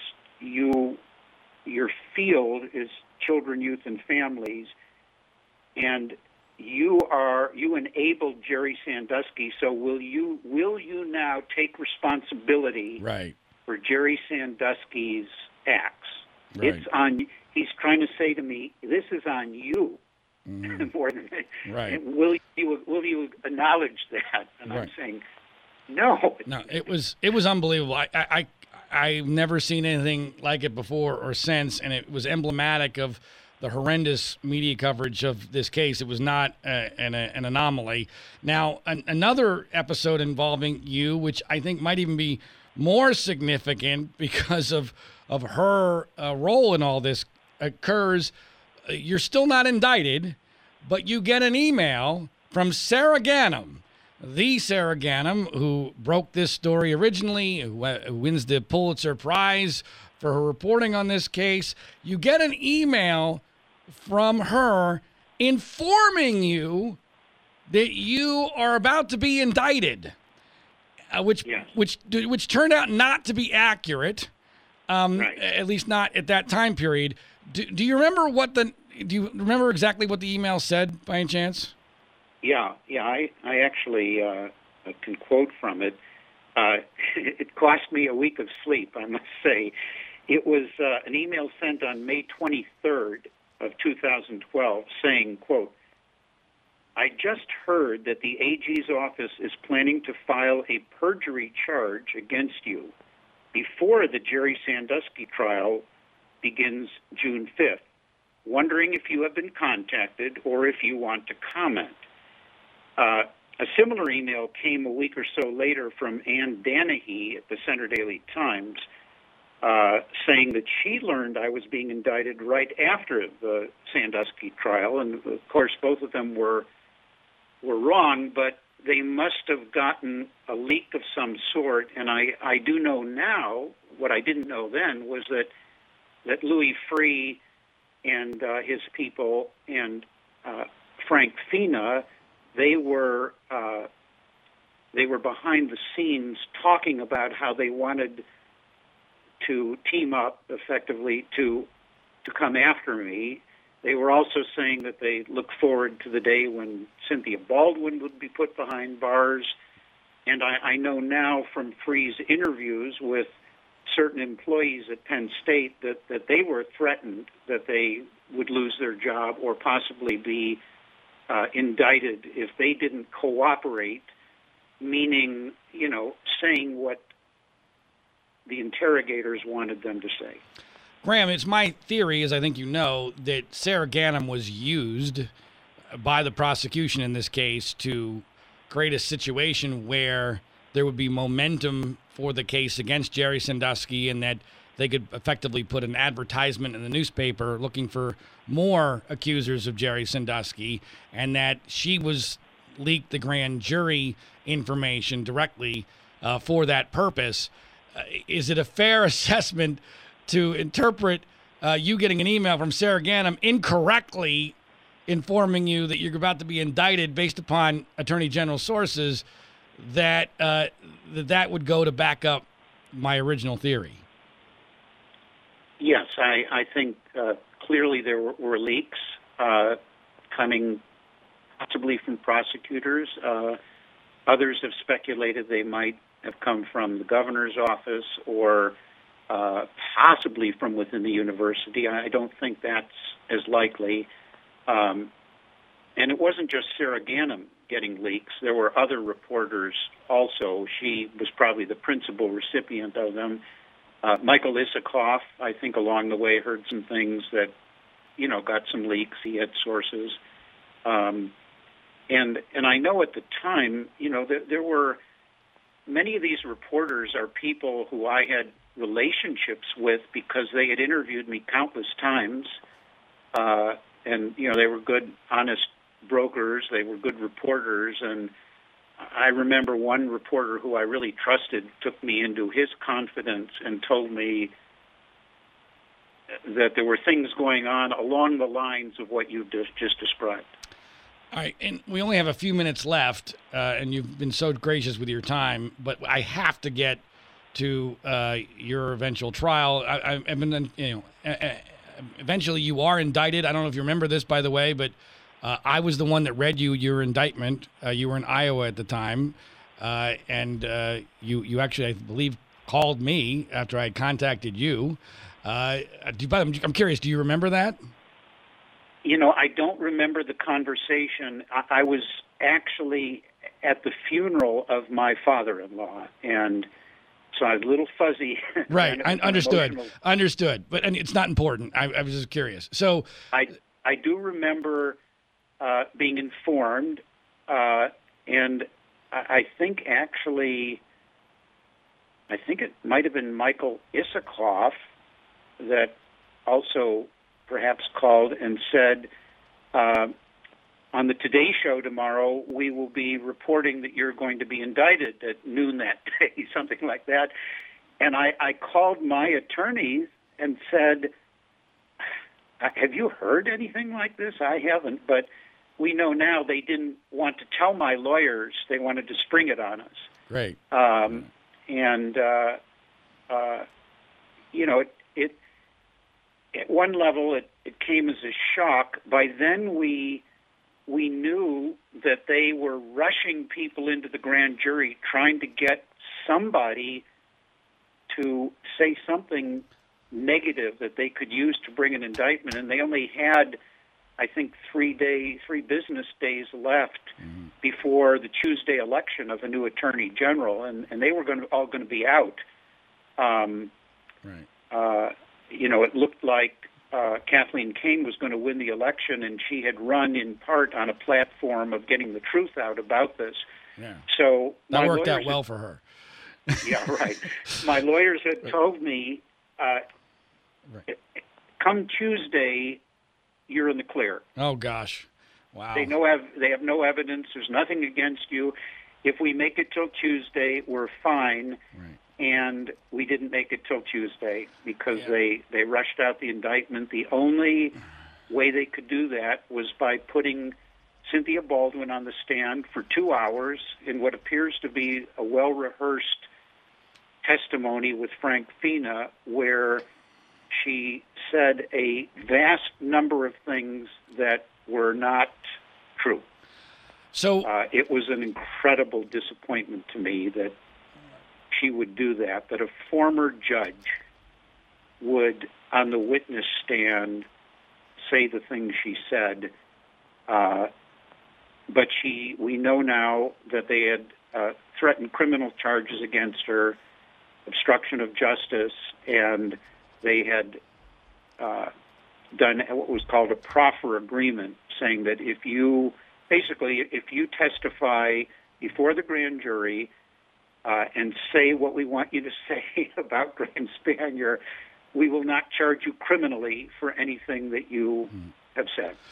Well, the circumstances alone of your indictment just before a new attorney general gets elected, in a rational world, if the news media was doing their job, would have been laughed out of town. But because of the nature of this case, nothing normal uh, happened or nothing occurred like it should have. And so eventually you do go to trial. And uh, I'm sure you have to remember the conversation that you and I had just before your trial, where I doubt that, uh, certainly as an adult, or maybe every time in your life, you've ever been cursed out uh, more uh, blatantly or perhaps inappropriately by somebody than you were by me. Uh, because it, it, was clear to me, and although I did not know the full proportions of this at the time, that uh, your defense team was going to take a very passive view of how to handle your trial, specifically with regard to how to and whether or not to enter into evidence the federal investigation done by John Snedden, which we've already referred to, uh, which uh, extended your uh, federal security clearance. By the way, I'm again mostly out of curiosity. Do you remember the conversation where I I cursed you out? I, I remember that you did do that at one point. Yes.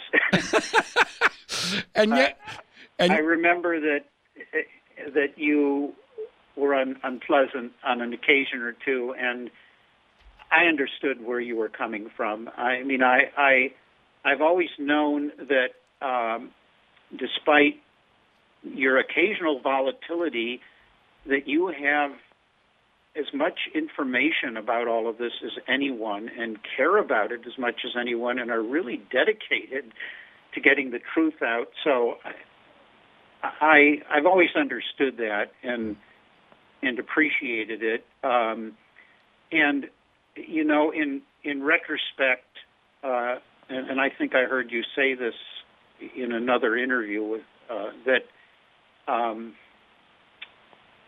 that I, I should have taken the stand in my own defense at my trial, and that is probably the one regret that I have in all of this because uh, we knew we knew it would be very hard to get a fair trial. Uh, there had been very good research done by jury consultants saying there was no possibility of getting a fair trial in Dauphin County. I think that mm-hmm. Gary Schultz and Tim Curley knew that. I felt and I believe that uh, I had to go to trial because there is no circumstance, it's just not in my composition. I would never plead guilty to something I'm not guilty of. I, I just would not do that. I would rather go to jail uh, for a crime I didn't commit than to act like I did commit a crime when I hadn't.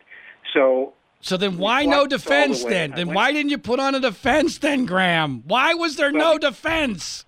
Because the prosecution had 13 witnesses that presented no evidence against me. They were basically retrying Jerry Sandusky, not me. Uh, the only two people who had any direct contact with me or knowledge of me were Tim Curley and Gary Schultz.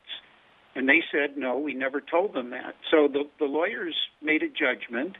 The night before I was going to testify, uh, I consulted separately with five of the lawyers who, over the years, had represented me.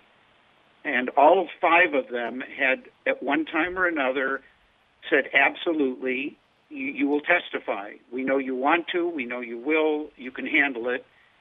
And at that point, they said, there's been no evidence presented, so no, you mm-hmm. shouldn't. And I talked to my wife about it, and she said no.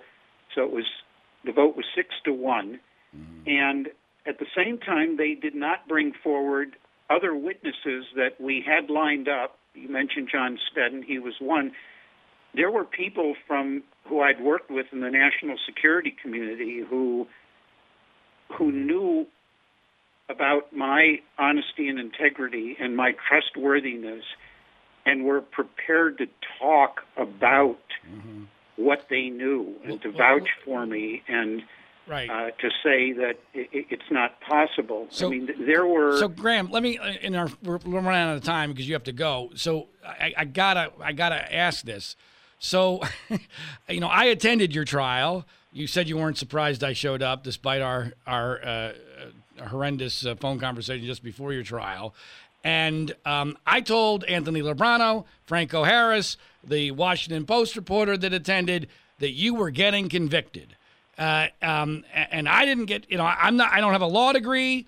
Uh, I don't, I'm, you know, I, I, I actually think that you were uh, poorly served by having top notch legal counsel because the top notch legal counsel thought this was a normal trial. They thought the facts mattered. They thought the law mattered. And me living in the real world and not in this, uh, you know, ivory tower utopia uh, that that uh, your lawyers were living in, they didn't understand the reality of the situation. And Anthony Lubrano mocked me for saying you were going to get convicted. Franco thought I was wrong. Uh, uh, I don't know what the Washington Post reporter thought, but I left positive you were going to get convicted. How did I know that and not your lawyers? well, you said, as, as you said, uh, my lawyers thought that facts and evidence is what it, what it's all about, and uh, uh, we knew there had been politics. We knew that that the jury pool had been contaminated by biased media reports. We un- we understood all that, and uh, you know I believe they they did their best. I'm not critical at all of my attorneys. Uh, we we felt that we got the second best outcome out of all. We, we were found not guilty on all of the serious charges, and it was reduced to one misdemeanor. Uh, and we knew that there was an issue of the statute of limitations. The jury was given instructions for a law that didn't exist on the books at the time.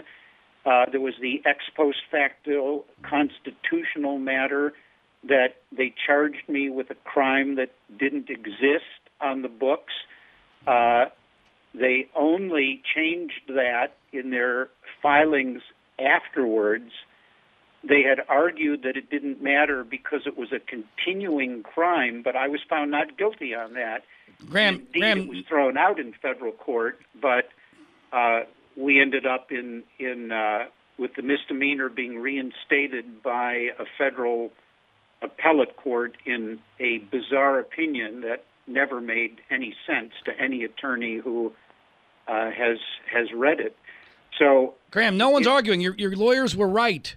They were right on the law and they were right on the facts, but they were not right in in the reality of the situation. And I guess what would I? If well, I'll I, tell you one other thing. Just I'll tell you who else thought that I would be found not guilty on all counts. The prosecutors, because I was offered a plea bargain five times. The fourth time was during the trial. They said, if you'll plead guilty to this same misdemeanor, this low level misdemeanor, uh, would drop everything else.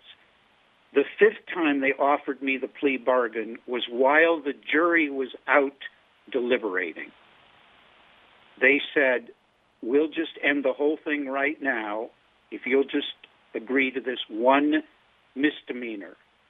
My lawyers, because of mm-hmm. you know their ethics, are they were required to present it to me every single time. They said mm-hmm. we we are obligated to tell you that you've been presented this plea bargain. After a while, they said, "We know what you're going to say, but we have to we have to tell you that it's just been offered to you again." And I said, "No." Well, that's that's good information to have, but I would just add one last thing in our final moments here before we lose you, and and that is that this was more than just. I realized the paramount issue was whether or not you were going to lose your freedom. And I get and respect that as much as anybody on the planet.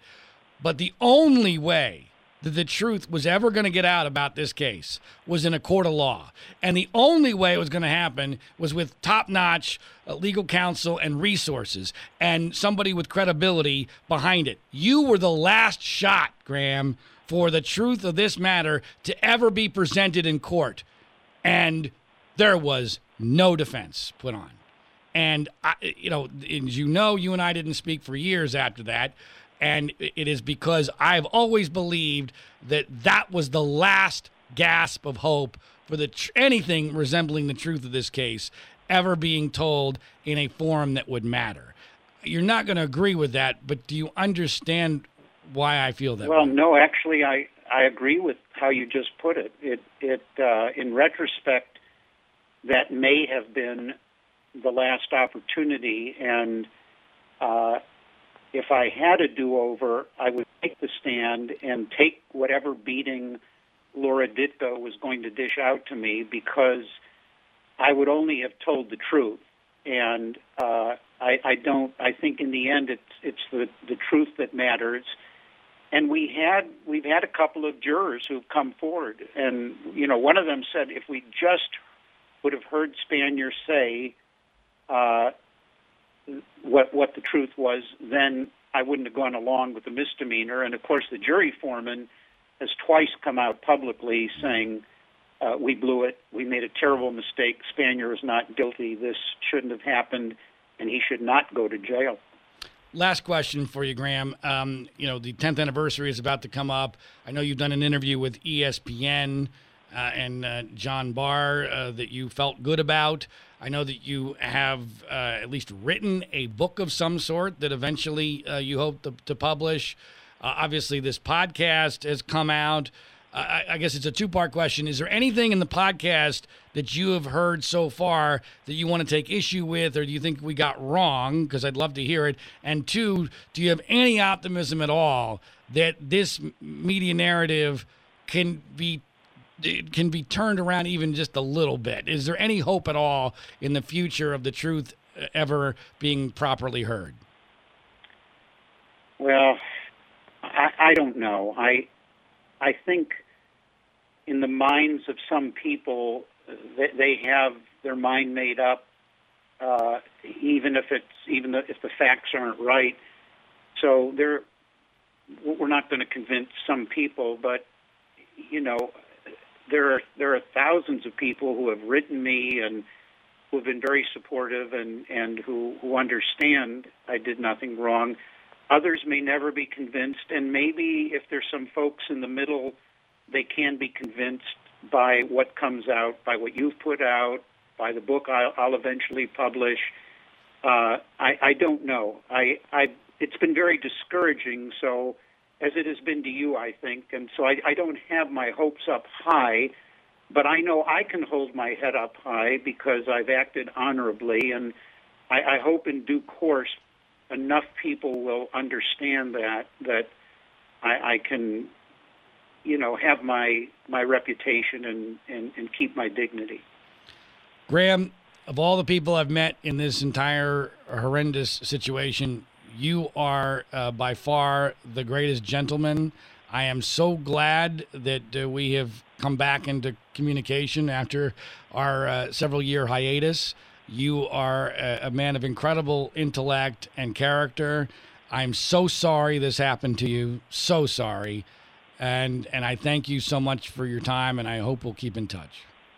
Well, thank you. I, I wish you well with with the work that you're doing and other projects you'll take on in the future. And uh, thank you for, for those comments. Take care, Graham. Thanks so much.